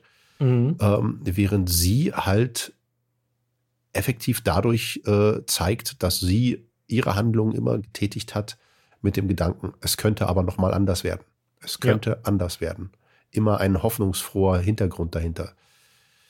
Der erfüllt sich für sie nicht, aber sie hat in ihrem eigenen Abgang halt die Hoffnung, dass sie äh, ja die Heilung quasi weiterträgt. Ja, ist auf jeden Fall, finde ich, ein starker Abgang auch für ja. die Figur. Sie, sie, sie, sie, sicher, sie ist halt auch bereit, sich äh, für ein, ja, für etwas Höheres zu opfern. Wo mhm. ich mich frage, äh, ob Joel das auch wäre. Mhm. Keine Ahnung. Ich glaube es eher nicht, so wie ich ihn bisher kennenlerne. Dazu äh, sage ich jetzt nichts. das wird noch spannend, diese ja. Entwicklung. Die diversen Schleifen, die die nimmt in dem Videospiel, sind noch sehr, sehr spannend und ich bin sehr, sehr gespannt, wie sie das jetzt in der Serie darstellt. Ja. Aber dann kommen wir vielleicht mal, äh, bevor wir zu Folge 3 kommen, die so ein bisschen, äh, ja, so der ungewöhnlichste Teil, sage ich mal, der ja. Serie bisher ist. Noch mal ganz kurz vielleicht auf die, die Pilzzombies zu sprechen. Aha. Gott, sind die fucking creepy. Wie geht's dir damit? Ja, es sind Zombies, verdammt. Also, das ist äh, grundsätzlich schon mal nicht das Schönste. Aber sie werden sehr sparsam eingesetzt, mhm. was ich sehr gut finde. Dadurch, dadurch halt auch sehr effektiv. Ähm, ja. ne, sie sind nicht so wie in anderen Zombie-Slashern, wo du irgendwie alle drei Meter einen Zombie hast äh, und äh, die auch effektiv ja nur ja sowas wie Orks sind. Ne? Das Kanonenfutter, so kannst genau, du abknallen. Kanonenfutter war auch das Wort, das mir gerade nämlich durch den Kopf spukte. Ja. Weil hier ist es halt unfassbar jeder einzelne ist unfassbar gefährlich und Richtig. du kannst die halt nicht einfach reihenweise über den Haufen knallen, sondern wenn du einem davon begegnest, hast du ein Problem. Wenn du zwei begegnest, hast du ein unfassbar großes Problem. Das sind echt zähe Gegner. Das sind wirklich zähe Gegner, äh, wo, wo einer wirklich einer ganzen Gruppe gefährlich werden kann. Und, und das finde ich wirklich clever und richtig fies ähm, ist ja eigentlich der Grund, warum es dann für Tess auch so, so, so, so ausweglos ist. Wenn du einen davon verletzt, kann es halt durch die Verknüpfung, durch diese Pilzsporen dazu führen, mhm. dass einfach Zombies am anderen Ende der Stadt davon erfahren, weil sie verbunden sind und angerannt kommen. Und zwar und, alle. Ja, letztendlich. Und, und, und, genau das passiert. Und das ist, das ist tatsächlich auch nochmal besonders beängstigend. Das heißt effektiv, um Gottes Willen, begegne lieber keinem Mhm. Was ich sehr spannend fand, dann gerade in dem Museum, womit ich nicht gerechnet habe, ist einfach dieser Fakt, ähm, dass zumindest die in dem Museum äh, mutierten, die können nicht sehen, mhm. die können nur hören und dementsprechend, wenn du dich völlig ruhig verhältst, können die die nicht entdecken ähm, oder zumindest die Wahrscheinlichkeit geringer, dass sie dich entdecken. Ja, sie arbeiten ja, sie werden ja auch im Spiel das kommt jetzt in der Serie auch vor, auch Klicker genannt. Okay. Weil sie halt so eine Art, also in der Serie wird es so beiläufig erwähnt, dass man es verpassen kann. Äh, weil die Idee ist, dass sie im Grunde wie so Fledermäuse so Klickgeräusche aussenden, weil sie halt nicht sehen können und wie so eine Art, mit so einer Art Sonar. Echolot ja. oder Sonar, äh, aktiven Sonar sozusagen, ah, sich orientieren. Okay. Aber so sehr gut ist es halt nicht. Hauptsächlich verlassen sich darauf halt zu hören und dementsprechend ja ja, sie sind halt blind, aber unfassbar auditiv, unfassbar sensibel. Ja. Und sie sind halt einfach, sie sind halt einfach zäh. Sie mhm. sind unfassbar zäh. Da reicht halt nicht eine Kugel, da brauchst du schon ein paar.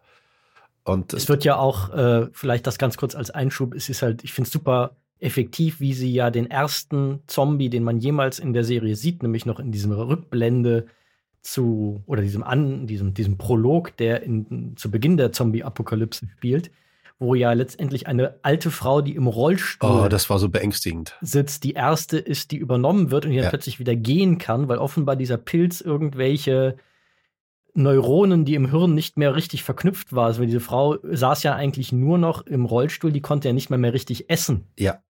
Und plötzlich steht die auf und äh, bringt fast die Tochter um und rennt ihr im Affenzahn hinterher weil dieser Pilz halt dafür sorgt, dass all die körperlichen Defekte sozusagen wieder in Ordnung gebracht werden. Weißt du, was in dem Moment richtig, richtig äh, beängstigend war für mich, war, als, als Ellie rüber in das, äh, rüber in das Haus geht und die alte Frau im Rollstuhl sitzen sieht und die einfach nur Sarah, Sarah, äh, Sarah die Tochter genau, Sarah, nicht genau, als, als Sarah da dahin geht ähm, und die alte Frau sitzt im Rollstuhl und guckt einfach nur in die Gegend. Mhm. Und mein Gedanke war, krass, die sieht zum einen ein bisschen aus wie meine Oma und zum anderen, dadurch, dass meine Oma ja äh, ähm, Alzheimer hat, Demenz ganz, ganz schwer, ist das halt auch etwas, äh, ne, wo eventuell meine Oma mal enden kann, dass sie einfach nur noch da sitzt und in die Gegend starrt. Mhm. So, ich hoffe, das bleibt ihr erspart und dass sie, in, dass sie irgendwann einfach mal noch so agil, wie sie jetzt ist, einfach nicht mehr aufwacht. Und dass sie nicht dieses mitmacht, dass sie wirklich nur noch so einen vegetativen Status hat.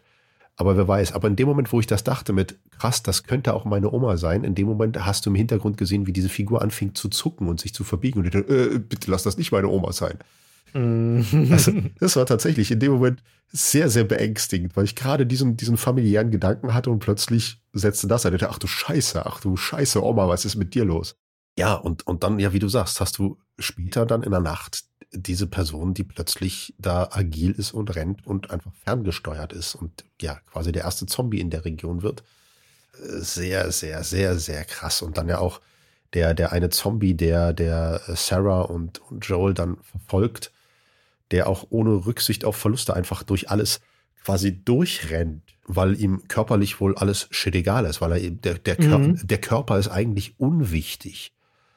Äh, Der ist eh nur, ja, Transportmittel. Sie ist, sie ist ja auch gewissermaßen jetzt Teil eines Kollektivs. Das Ja. Individuum ist ja völlig irrelevant, ist Ja. ja, nur Mittel zum Zweck. Ja, und das ist, das ist schon wirklich sehr, sehr, sehr beängstigend. Ja, die, also ich bin sehr froh, dass die Zombies sparsam eingesetzt werden, weil ich, wenn es jetzt wirklich so reines Zombie-Slasher-Zeugs wäre, weiß ich nicht, wie viel ich davon durchhalten würde. So wie es bisher eingesetzt wird, ist es, ist es sehr beängstigend, sehr eklig, wahnsinnig effektiv und ausreichend. Ich finde, mehr braucht es gar nicht. Mhm.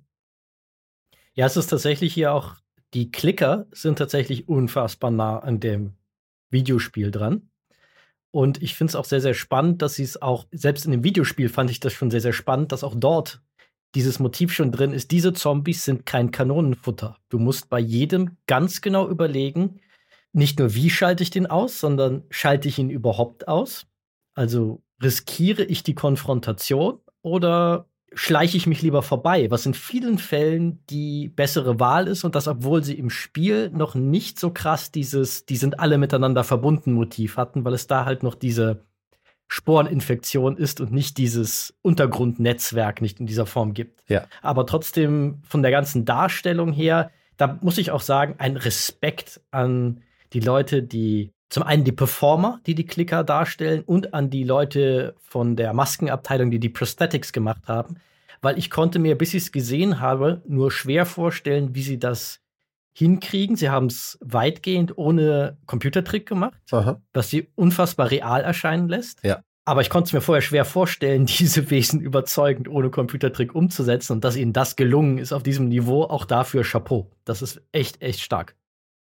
Okay, dann würde ich sagen, lassen wir die Pilzzombies hinter uns und kommen zu, ja, Folge 3, dem bislang, auch das wieder spannend, dem umstrittensten Teil der Serie. Ja, So, aber die Gründe sind doch schon wieder so bescheuert. Also, Die Gründe sind schon wieder so bescheuert. das kann man gar nicht anders sagen.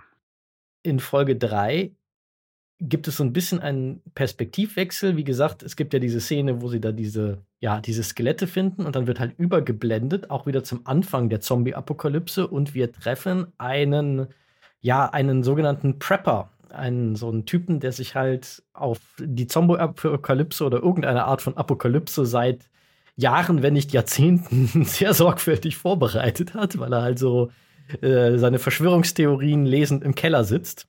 Und das ist Bill. Und Bill äh, macht halt eine Evakuierung letztendlich nicht mit, sondern versteckt sich vor ihr im Keller und baut sich dann so seine Einsiedlerexistenz in, äh, in einem Dorf irgendwo auf dem, auf dem Land auf, äh, zieht einen dicken Zaun um den jetzt äh, bis auf ihn völlig verlassenen Ort und ja, macht es sich dort gewissermaßen in der Apokalypse bequem. Er sagt auch irgendwann später mal, dass er eigentlich ganz glücklich war, als alle gestorben sind, weil eigentlich wollte der nie mit jemandem was zu tun haben. Ja, also er ist, er ist ja effektiv der klassische Menschenfeind. ähm, ja. der äh, wahrscheinlich auch immer der äh, im gesamten Dorf immer komisch angeguckt wurde. Jeder wusste, das ist ein komischer Kauz. Ähm, und der sich halt wirklich aufgrund seiner Verschwörungstheorien zum einen darauf vorbereitet hat, dass die Welt untergehen könnte, aber er kann überleben. Und zwar nicht nur. Er hat einen unfassbar großen Waffenvorrat. Richtig, also er hat nicht nur unfassbar viele Waffen gehortet, er hat auch alles Mögliche an, an allem anderen gehortet, was man für die ersten paar Monate zum Überleben braucht. Und er hat sich, ja, ich behaupte mal, Fähigkeiten angeeignet, die man gut gebrauchen könnte, wenn man plötzlich alleine für alles verantwortlich ist, weil es mhm. niemand anderen mehr gibt. Er kann effektiv alles. Ähm, ja. Und das ist spannend. Äh, und es ist vor allen Dingen, ja, wenn man, wenn man überlegt, äh, dass das Erste, was wir erfahren, man sieht diesen, diesen, ja, eigentlich, man würde jetzt spontan sagen, man macht sich über so einen Menschen lustig, so ein spontaner, so, so, so ein Spinner halt. Und das Erste, was man aber erfährt, ist, naja, der Spinner hatte recht, denn wir blenden über aus dieser Hinrichtungsstätte hin zu denen, die dann hingerichtet werden. Die gerade, äh, ne, weil die, diese Hinrichtungsstätte, die äh, Joel der Ellie zeigt, das sind die ehemaligen Bewohner dieses Dorfes. Und da mhm. wäre er dabei gewesen, wenn er kein Spinner gewesen wäre. So. Also zumindest wahrscheinlich. Also ja. so wie es ja erzählt wird, ist, es wurden halt viele in diese Quarantänezonen aufgenommen, aber wenn sie halt voll waren, dann hat man die Leute umgebracht ja. nach der Logik, wen man, ja, wer tot ist, kann halt nicht mehr infiziert werden. Ja.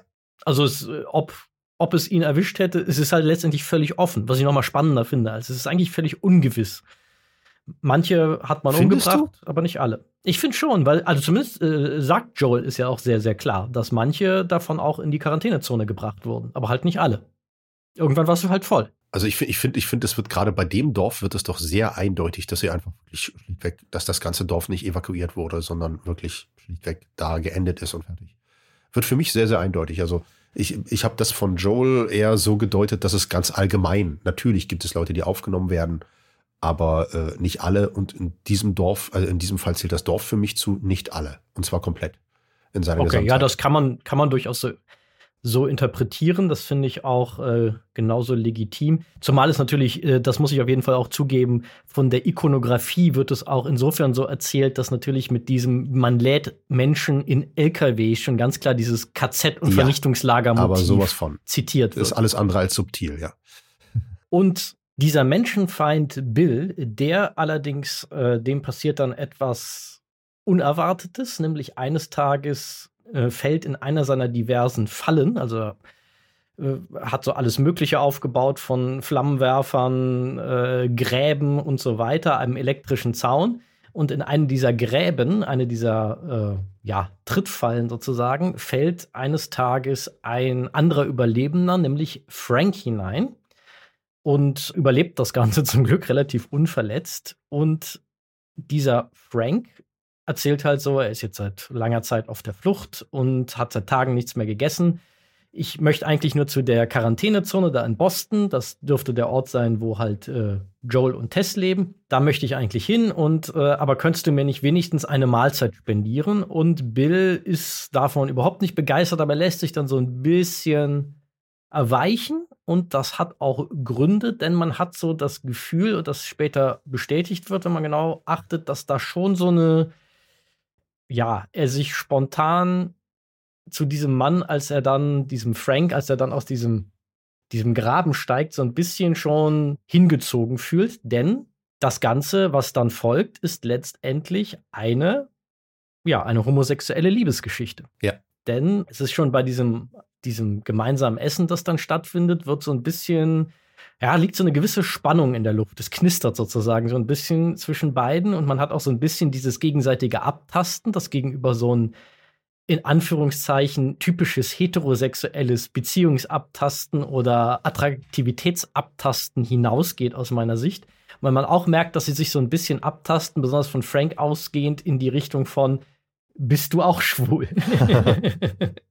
Was ja natürlich tatsächlich für eine Welt, wo die meisten Menschen heterosexuell ist, immer auch vor der Zombie-Apokalypse sozusagen schon in der Luft lag, diese grundsätzliche Frage, bist du überhaupt auch jemand, der da so tickt wie ich? Also äh, soll man es überhaupt wagen, jetzt irgendwie einen ersten Schritt zu machen? Ist man da überhaupt hier gerade auf dem richtigen Dampfer? Und das, äh, finde ich, stellen sie sehr, sehr spannend und sehr, sehr präzise dar. Wie halt dieser Frank dann den Prepper Bill so ein bisschen aus seinem Schneckenhaus holt und dann zwischen den beiden, ja, letztendlich erst so etwas was man auch noch interpretieren könnte als, naja, vielleicht bleibt es hier bei einem kurzen sexuellen Abenteuer zwischen den beiden. Aber dann Schnitt, nein, sie sind 20 Jahre später, sind sie immer noch ein Paar und Frank ist nie wieder gegangen. Ja, ähm, jetzt stellt sich mir die Frage, Vergleich zum Spiel. Ähm, ich habe das zum Anfang, ich war mir unsicher, ob das ein äh, Abtasten im Sinne von Sexualität ist. Mhm. Oder ob es nicht gerade bei dem Abendessen noch ein ist, äh, versucht Frank gerade den anderen zu überlisten, um an all sein Hab und Gut zu kommen. Ähm, mhm. Wird Bill ihn gleich erschießen? Ist das so immer noch so, ein, so was Gefährliches? Ich war mir unsicher. Ja, ich dachte auch so, ob sich zwischen den beiden was anbahnt, war ich mir unsicher, aber ging für mich auch, also für mich wäre beides völlig plausibel gewesen. Sowohl der Versuch von Frank, da alles an sich zu reißen und Bill zu beseitigen, als auch einfach schlichtweg dieses, nee, die haben sexuelles Interesse aneinander war es für mich tatsächlich in dem Moment auch noch, weil ich tatsächlich mich erstmal im Anschluss an die Folge meine Erinnerung wieder auffrischen musste, was denn in die Rolle dieser Figuren im Videospiel eigentlich war, weil es einfach so lange her ist, ja. dass ich es gespielt habe. Aber ja, diesen Gedanken hatte ich auch noch. Das ist jetzt aus der sozusagen aus der Retrospektive interpretiert, wissend, wo es dann hingelaufen ja, ist. Okay. Dass es wohl so von den beiden gemeint war, aber ich glaube, dass diese Ambivalenz, die du beschreibst, durchaus gewollt ist, ja. dass du das ohne Vorwissen auch so interpretieren kannst, dass du dir unsicher bist, wo das jetzt hinläuft. Ja, ja. Ich äh, fand das, also äh, ähm, ich wusste nicht, dass Nick Offerman mitspielt. Nick Offerman spielt den Bill. Mhm. Ich bin großer Nick Offerman-Fan seit der zweiten Staffel von Fargo, wo er äh, den ja immer mal wieder betrunkenen Anwalt gespielt hat. Äh, mhm. und, und Freund der Hauptfamilie. Ich habe vergessen, wie sie heißen und wo er auch schon wirklich mit brillantem Spiel eine Figur gezeichnet hat, die so mehrschichtig war. Mhm. Das war unfassbar. Dafür, das ist ja jemand, der eigentlich für seine Comedy-Rollen bekannt ist, der eigentlich als, als, als Comedian unterwegs war, Parks and Recreation und so weiter. Murray Bartlett, der Frank spielt übrigens auch, ist auch jemand, der mehr aus dem komödiantischen Fach ursprünglich kommt. Der kommt ja sogar noch eher aus dem Seifenopernbereich. Mhm. Also sogar noch mal eine Spur anders. Ja, der ist halt spät entdeckt worden. Ja. Der spielt ja in einer anderen HBO-Serie, die ich jetzt auch mal, in die ich mal reingeschnuppert habe, nämlich The White Lotus, die ja, ja auch gerade sehr gefeiert wird. Da ist er übrigens auch absolut großartig. Aha. Ja, aber halt wirklich zwei super spannend, dass sie diese super dramatische, diese super dramatischen Rollen mit zwei eher aus dem Komödienfach bekannten Darstellern besetzt haben. Und es gibt eine ganz interessante Äußerung von dem, dem Craig Mazin dazu in diesem Podcast, die ich äh, vielleicht mal erwähnt habe, weil er gesagt hat, dass eine, eine sehr bewusste Entscheidung war, die, auf die ihn niemand anders als Breaking Bad Schöpfer Vince Gilligan gebracht hat. Okay. Der auch mal gesagt hat, dass er sehr bewusst ja auch viele Breaking Bad Rollen mit Schauspielern besetzt hat, die eher aus, die vorher sehr lange Zeit eher Comedy gespielt ja, haben. Brian Cranston viel. mit Malcolm mittendrin, ne? Also ja. ich hätte nie gedacht, dass Brian Cranston sich mal zu einem meiner Lieblingsdarsteller entwickelt, weil Malcolm mittendrin fand ich immer doof. Und ja, dann Walter White, ne? Wahnsinn. Als ich Nick Offerman gesehen habe, um den Bogen zurückzukriegen, da wusste ich, in dem Moment wusste ich, oh, das wird eine spannende, ambivalente Figur. Ich, also, ne, da hat mich das schon gehabt. Und genau wegen dieser Ambivalenz, um den Gedanken zu Ende ja. zu führen, äh, sagt, erzählt halt der Craig Mason, macht das der Vince Gilligan. Das, ja. hat, er ihm, das hat er ihm mal verraten, weil er äh, der mal zu ihm gesagt hat, diese Comedy-Darsteller, die kennen in einem Maße wie kaum andere alle Seiten, alle Ambivalenzen, alle Widersprüchlichkeiten von Figuren, die können das oft besonders gut darstellen, seiner Meinung nach, weil sie halt, um das Lustige in einer Figur zu finden, musst du genau diese Brüche ja. eigentlich finden und äh, dir zu eigen machen. Ja. Das finde ich eine interessante Perspektive auf das Casting hier. Warum äh, zwei Komödiendarsteller für eine unfassbar tragische und unfassbar berührende Geschichte gecastet worden, aber halt dank ihres Talents immer wieder auch lustige Momente dann da reinbringen in diese, dieses Verhältnis. Ja, die Frage ist, ähm, wie tragisch ist diese Geschichte wirklich? Also ja, sie endet natürlich in gewisser Weise tragisch, aber eigentlich auch nicht. Ja, es gibt ja, gibt ja so ein Zitat am Ende von äh, dem Bill, der äh, sagt, ach Gott, kriege ich es noch zusammen. Wie war das irgendwie, dass das nicht der Moment ist, wo jetzt alle unglücklich Selbstmord begehen oder ich irgendwie jetzt äh, das Gift trinke, ja. um äh, den dramatischen Selbstmord ja. zu begehen. Also so eine Referenz im Grunde auf Theaterstücke, ja. so à la Romeo und Julia, wo man am Ende, weil die Liebe nicht sein darf, sich dramatisch umbringt. Und das ist für ihn nicht dieser Moment. Genau. Also nochmal vielleicht für den Kontext, äh, ich nehme natürlich Bezug darauf, dass irgendwann Frank letztendlich eine degenerative Alterserkrankung entwickelt und eines Tages darum bittet, dass Bill ihn eine Überdose Schlafmittel in den Wein mischen möge, damit er in Würde noch abtreten kann. Und Bill halt die Entscheidung trifft, ich äh, packe einen Riesenhaufen Schlafmittel in die ganze Weinflasche und wir trinken den gemeinsam und wir sterben jetzt gemeinsam, weil alleine möchte ich auch nicht mehr sein. Dass das im Grunde, ich habe es ein bisschen in dem Moment als tragisch empfunden, aber eigentlich haben die beiden es verdammt gut erwischt. Die haben ein absolutes hatten, Happy End. Die haben ein gutes Leben zusammen und treten dann selbstbestimmt ab, ja. anstatt von dieser Welt dahingerafft zu werden. Ja. Und irgendwo hast du insofern recht, und eigentlich ist es nicht tragisch. Eigentlich haben sie mit einem beneidenswertes Schicksal, zumindest im Rahmen der Welt, die dort erzählt wird. Ja, ja, vor allen Dingen, ne, wenn man, wenn man guckt, wie, wie entwickelt sich die ganze Geschichte. Äh, ne, zum Anfang dieses vorsichtige Rantasten, dann sieht man eine Zeit lang, wie alles, wie sie effektiv ja glücklich miteinander leben. Ähm, mhm. ne, dann, dann treten Tess und Joel mit in das Leben rein. Äh, das heißt, äh, ähm, der Bill muss sich noch weiter anderen Menschen öffnen und sich weiterentwickeln. Aber dann hast du halt auch diese Sequenz, wo sie überfallen werden von Plünderern und sich dagegen wehren müssen. Und in einem Zustand, in dem Zustand, in dem Bill damals war, noch jünger, ging das noch. Aber was wäre denn das Schicksal dieser beiden jetzt, wo sie alt sind, wo, mhm. wo, wo äh, Frank im Rollstuhl sitzt und nichts mehr machen kann, alleine, und Bill mittlerweile wirklich auch selber alt und gebrechlich ist?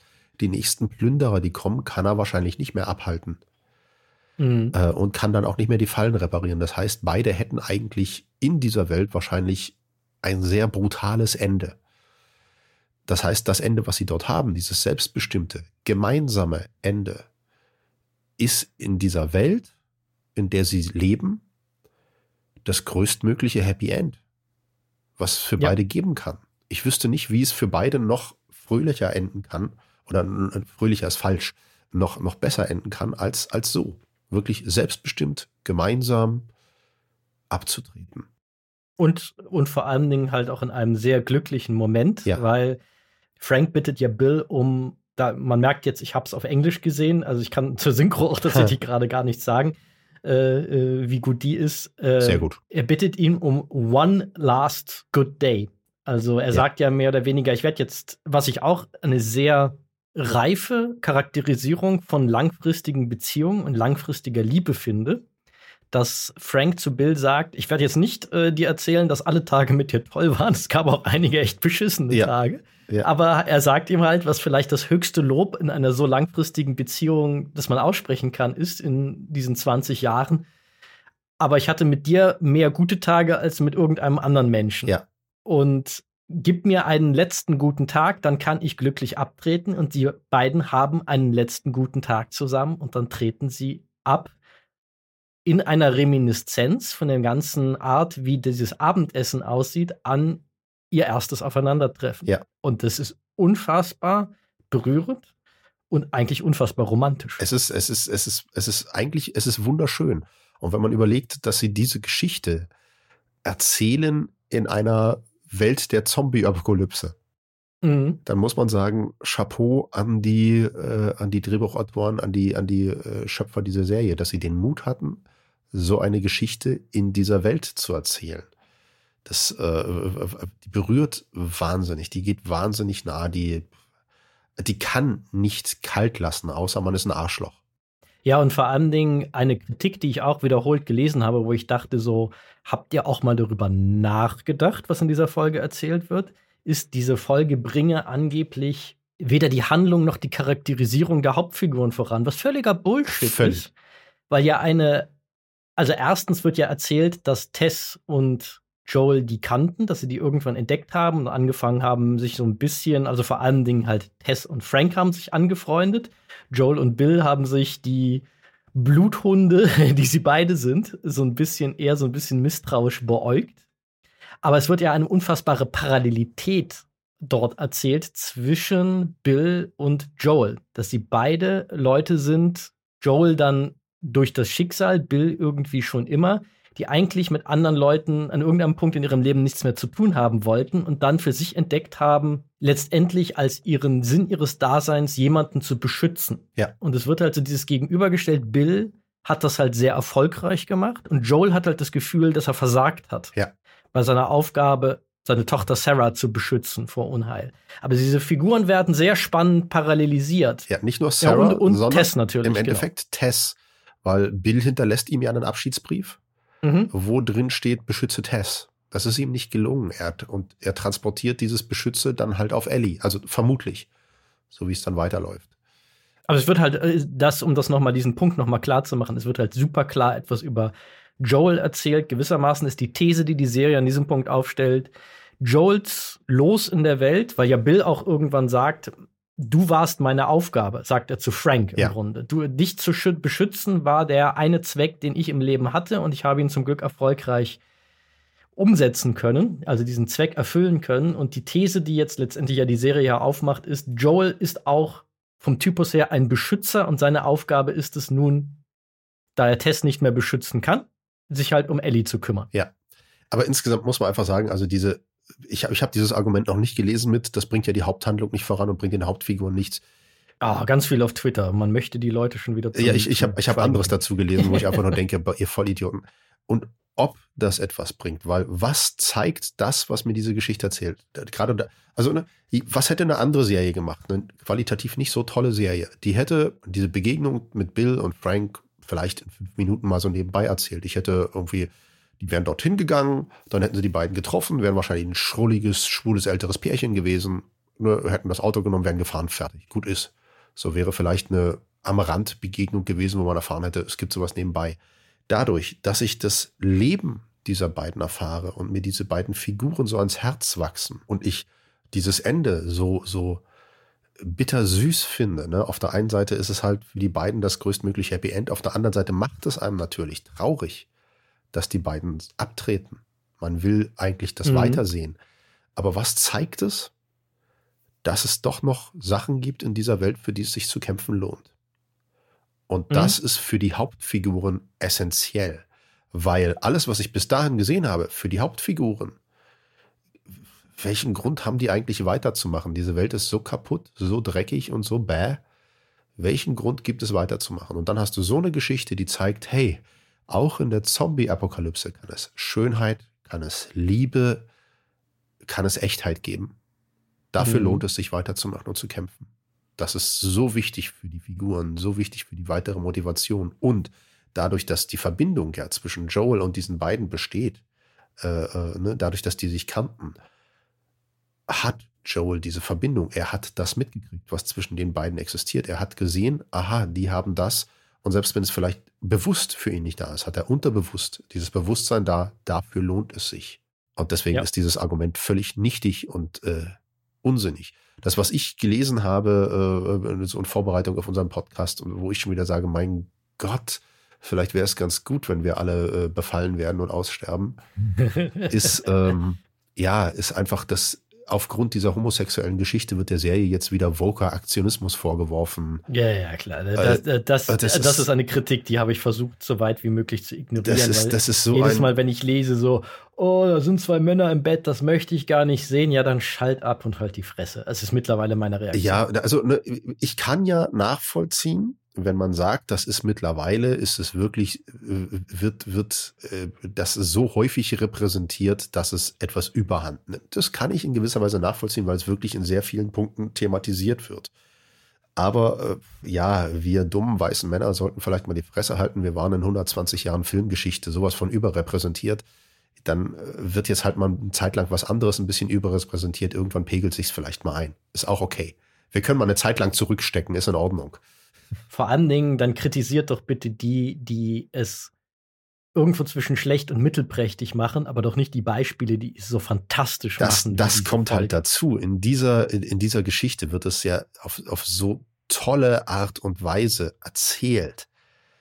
Das ist einfach, es ist wirklich einfach wunderschön und es ist vollkommen egal, ob das Mann, Frau, Frau, Frau, Mann, Mann, was auch immer ist. Es wird ja. so herzerwärmend erzählt, es ist mir scheißegal. Und das sage ich ganz bewusst als jemand, der auch wenn Männer sich küssen, immer noch so denken, na, okay, muss ich jetzt nicht unbedingt nein, nein, sehen. Äh, damit das nicht äh, falsch verstanden wird, ich habe da auch nicht das Gefühl, ich muss das jetzt unbedingt sehen, weil es natürlich als heterosexueller Mann auch etwas ist, was mich auf dieser, ja, ich nenne es jetzt mal sexy Attraktivitätsebene halt eher nicht so meins ist. Es holt mich aus meiner Komfortzone, ist ganz eindeutig. Genau, aber das ist ja, auch das ist ja gelebte Toleranz, ja. dass man das dann trotzdem einfach mal akzeptiert. Ja.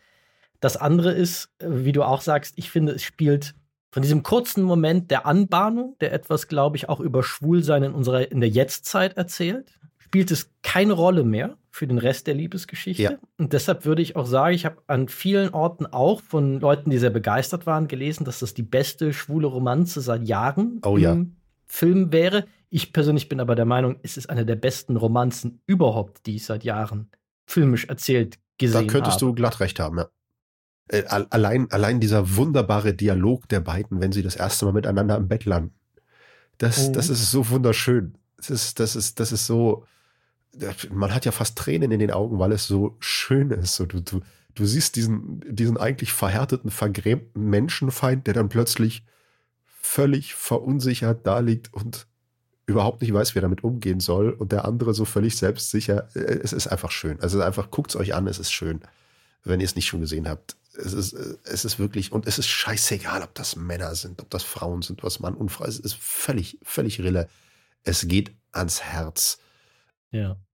Und auch teilweise mit witzigen Sachen, weil halt so auch die Schrulligkeit von Bill so schön, so liebenswert ausgestellt wird, weil es gibt so einen großartigen Dialog, weil von diesem dieser Bettszene wird ja direkt auf 20 Jahre später ja. ihren einen Streit sozusagen. Es sind, sind nicht 20 Jahre später, sie, sie haben ja mehrere Zeitsprünge. Ich glaube, das ist drei, Jahr, ja, drei Jahre später. Ja, ja, ja, stimmt, das ist ein paar Jahre später. Stimmt, das ist völliger Quatsch. Also ein paar Jahre später, aber halt, sie sind jetzt schon länger zusammen und an einen Streit geschnitten wird, wo Frank mehr oder weniger sagt, so, so nach dem Motto, du bist ein bisschen auch schon ein unkultivierter Klotzbild, das muss man einfach mal sagen. Du bist halt auch so ein Verschwörungstheoretiker, der in seinem Keller saß und dass die ganze Regierung für Nazis hielt und Bill dann entgegnet so, die ganze Regierung besteht nur aus Nazis und Frank, das ist ein fantastischer Satz.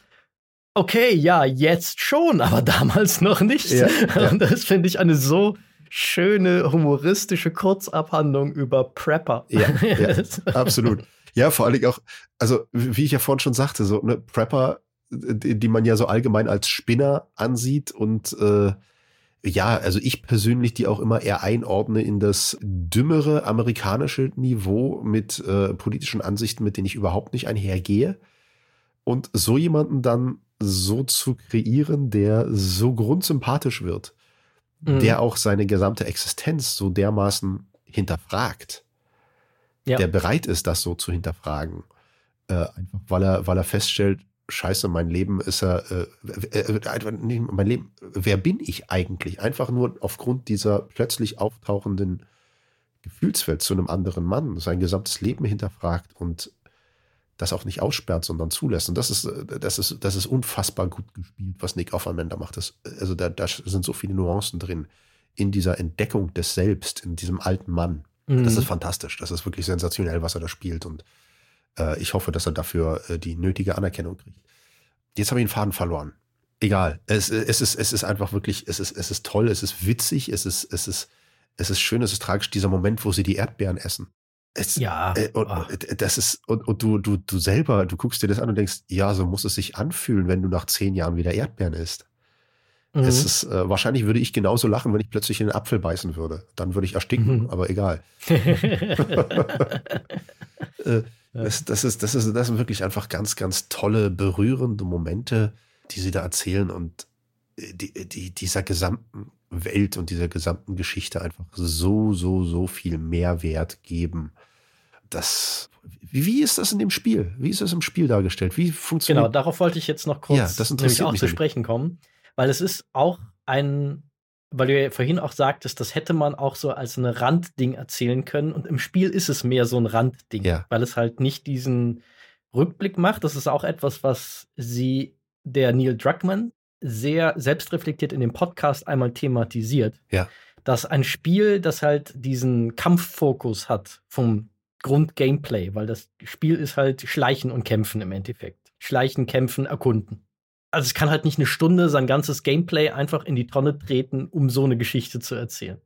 Und deshalb triffst du die halt einfach, die beiden, Bill und äh, Frank. Es ist von der Grundkonstellation, das ist diese schwule Pärchen, einer der Prepper, der andere ein bisschen mehr der sensiblere und du dich ein bisschen fragst, huch, wie sind die denn zusammengekommen? Das ist alles da. Es endet ganz anders, weil im Spiel wird Frank irgendwann gebissen und begeht halt lieber Selbstmord, als Bill einer Gefahr auszusetzen. Okay. Viele der Grundideen sind dort angelegt, aber sie sind noch nicht so ausformuliert und sie sind nicht annähernd so ambivalent, vielschichtig, komplex angelegt. Ich fand es für das Jahr 2013 halt dieses Motiv dieses unwahrscheinlich ungewöhnlichen Pärchens auch schon sehr, sehr clever und progressiv. Für ein Spiel auch super, weil man muss ja auch da ganz klar sagen, wenige Videospiele erzählen so gut, wie es The Last of Us damals getan hat. Das ist nicht umsonst. Da gilt es als einer der Meilensteine, nicht so sehr, weil die Story so wendungsreich, ungewöhnlich wäre, sondern eher die Art, wie erzählt und charakterisiert wird, auf einem unfassbar hohen Niveau war, das immerhin nah dran an dem ist, was diese Serie tut, ohne es ganz zu erreichen. Aber es ist alles ein Tacken konventioneller als hier in dem in der, in der Serie. Ja. Okay, spannend. Dann frage ich mich erst recht, warum diese ganzen Idioten jetzt kommen mit, äh, hier, schwules Pärchen, tralalabla, wenn es eigentlich auch im Spiel schon so angesetzt ist. Nur halt jetzt natürlich, weil es ein anderes Medium ist, etwas anders erzählt wird. Das, das, zeigt, das zeigt ja nur, was für ein, was für ein Irrsinn das ist. ne? Ich habe ich hab vorher mal einfach nur, um, um dir, ich gehe mal davon aus, dass du dem vielleicht nicht nachgegangen bist, um dir eine Statistik aufzuwerfen. Bei IMDb, Durchschnittsrating der ersten Folge und der zweiten Folge ist irgendwas bei 9,1, Mhm. 9,2 Mhm. mit grob 60, 65.000 Reviews, also äh, Klicks. Folge 3, die wirklich eine saustarke Folge ist, hat so ein Durchschnittswertung momentan, äh, eine Durch- eine Durchschnittswertung momentan von 7,8 oder 7,9 bei 120.000. Mhm. Ja, das habe ich auch gesehen. Das Doppelte. Und da wird halt auch gerade, äh, ist, ist das Thema Review-Bombing wieder ganz groß, was ja bei in Spielen seit vielen, vielen Jahren ein großes Problem ist, wenn man sich Steam und so weiter anguckt, wo Review-Bombing sehr intensiv betrieben wird. Bei Filmen ja seit, weiß ich nicht, in den letzten anderthalb Jahren sehr intensiv geworden ja. ist. Schwapp, Film- schwappt Filmen jetzt rüber, ja, dieses Phänomen. Ja, hatten wir ja ganz intensiv bei, bei, bei äh, Rings of Power, als es um Mhm. das Thema schwarze Zwerge ging und so weiter und so fort. Ja, ja, da, werd, da werden halt die Kulturkämpfe, die dort gerade in der Gesellschaft allgemein ausgetragen werden. Das ist jetzt halt ein weiteres Schlachtfeld Ja. in diesem Krieg. Ja. Zeigt einem einfach nur mal wieder, man sollte auf diese Wertung nichts geben, sondern sich selber ein Bild machen. Ja, vor allen Dingen, weil ja auch die, die Dummheit ist auch vielschichtig, mit der diese Serie kritisiert wird, weil es halt ganz verschiedene Gruppen sind, die sich da auf verschiedene Arten auf den Schlips getreten fühlen. Weil ich glaube tatsächlich, die Leute, die jetzt schreien wegen des schwulen Pärchens, sind halt nicht die gleichen, die geschrien haben, dass Ellie und Joel jetzt so anders aussehen. Aha. Das sind halt unterschiedliche Gruppen, weil wer, glaube ich, ein großer Fan von dem Spiel ist, ich halte Menschen teilweise für sehr dumm, aber so dumm sind die dann, glaube ich, auch wieder nicht, dass sie das in dem Spiel nicht gemerkt haben, dass die beiden da auch schon schwul waren. Ich glaube, dass das andere Meckerfritzen jetzt mal böse gesagt sind, die da sich jetzt ja ihre Beschwerden herausposaunen. Ja, vor allen Dingen sind es garantiert ganz viele Leute, die äh, die Folge nicht mal gesehen haben, sondern die dann einfach nur gelesen haben, oh, da sind Schwule, die sich küssen, oh, hier, ganz schlimm. Ja. Und ich glaube auch, dass das halt ganz viele Leute sind, die das Spiel entweder nicht kennen Ja. oder das Spiel halt auch schon nicht gut fanden, Ja. weil die werden sich an diesen Dingen da auch schon so gestoßen haben. Ja. Definitiv. Ja. Okay. Wir äh, sind, wenn ich auf die Uhr gucke, schon fast bei zwei Stunden. Ja. bei einem, für ein Spezial. Ich würde fast sagen, brennt dir noch was auf der Seele oder packen was? Äh, wir können das gerne packen. Ich habe tatsächlich erstmal nichts mehr hinzuzufügen. Ich äh, ne, von mir bisher beide Daumen nach oben. Ich freue mich auf Montag, wenn es weitergeht. Ich bin sehr gespannt und äh, ich hoffe, dass die Zombies weiterhin effektiv eingesetzt werden und nicht zur Massenware werden. Mhm. Und ich hoffe, dass es sich nach wie vor darauf konzentriert, Charakterdrama zu erzählen in einer apokalyptischen Zombie-Welt. Dass es den Fokus nicht verschiebt hin und Action, also ein bisschen mehr Action, okay, aber es sollte nicht viel mehr werden. Ich finde es so wirklich sehr, sehr gut, weil es, es ist einfach spannend. Es ist einfach wirklich, wirklich spannend, gut und intensiv. Schön. Ja. Ich finde es auch einen mega starken Auftakt. Und wenn wir es jetzt beschließen, was ich gerade gar nicht schlecht finde, wo Joel anfängt, sowas wie Hoffnung zu entdecken, dass wir es mit unseren Hoffnungen jetzt auch beenden. Ich hoffe, dass die Serie mich trotz der Kenntnis des Vorbilds weiter überraschen kann. Denn bis hierhin ist ihr das sehr gut gelungen weil es, es fühlt sich nach The Last of Us an, mehr und mehr, finde ich, nachdem ich die erste instinktive Irritation über die Dinge, die anders sind, überwunden habe. Und gleichzeitig kommt es immer wieder mit neuen Präzisierungen der Figuren oder neuen Facetten, neuen Ideen zu diesen Figuren um die Ecke, die alle bisher super sind. Und das ist eine Mischung, wo ich sage, besser hätte man es nicht machen können. Es ist eine fantastische Serienadaption weil es dem Rechnung trägt, dass es jetzt in ein anderes Medium übersetzt wird, das andere Gesetze hat. Und das macht es so auf den Punkt. Ich bin mega begeistert und ja, auch mega erleichtert, dass mich Craig Mazin, dessen Tschernobyl ich ja auch schon absolut abgefeiert habe, auch hier wieder nicht enttäuscht. Und ein großer, großer Shoutout an Neil Druckmann, der ja die zweite Folge, bei der zweiten Folge Regie geführt hat. Ah, okay. Dass man hier sieht, dass jemand, der im Endeffekt natürlich nicht so richtig sein Regiedebüt gibt, weil er hat halt die ganzen Spielszenen in den Spielen ja inszeniert, faktisch schon. Aber so sein richtiges Film, Serien, wie man es auch nennen will, Debüt gibt in einem anderen Medium und dann gleich auf einem solchen Niveau. Da sieht man, was für ein intelligenter und talentierter Mann das sein muss. Sehr gut. Eine Frage habe ich noch an dich. Mhm. Ähm, kannst du vielleicht noch nicht final beantworten, aber zumindest schon mal eine Tendenz geben für jemanden wie mich, der das Spiel nicht gespielt hat und effektiv sagt, ich warte mal, dass es kommt, dann kann ich spielen. Bisheriger Stand, lohnt es sich noch oder weiß ich schon zu viel? Ich glaube, frag mich das noch mal, wenn die Serie durch Aha. ist. Weil dann weiß ich, ob einige der Sachen, die mich am meisten damals emotional berührt haben, ob die in der Serie sozusagen so ein bisschen weggespoilert und ihnen vielleicht deshalb die Härte genommen wird. Okay. Ich würde aber behaupten, dass es sich lohnt, unabhängig davon, was jetzt handlungstechnisch in der Serie noch kommt, weil die Interaktivität in einigen Punkten noch mal eine andere Ebene reinbringt, das möchte ich aber bei dieser Andeutung belassen, also eine andere Ebene, wie gewisse Charakterisierungen von Joel und Ellie vor allem funktionieren, wie man sie einordnen muss, wie man sie bewerten muss, dass da das interaktive Element was macht, aber lassen wir es dabei bestehen, ja. weil wenn ich mehr sage, spoiler ich fak ja. faktisch was. Okay. Sowohl zur Serie als auch zum Spiel. Okay, alles klar. Keine weiteren Fragen, euer Herr. Sehr gut. Dann hole ich den Hammer raus und beende diese Sitzung jetzt offiziell.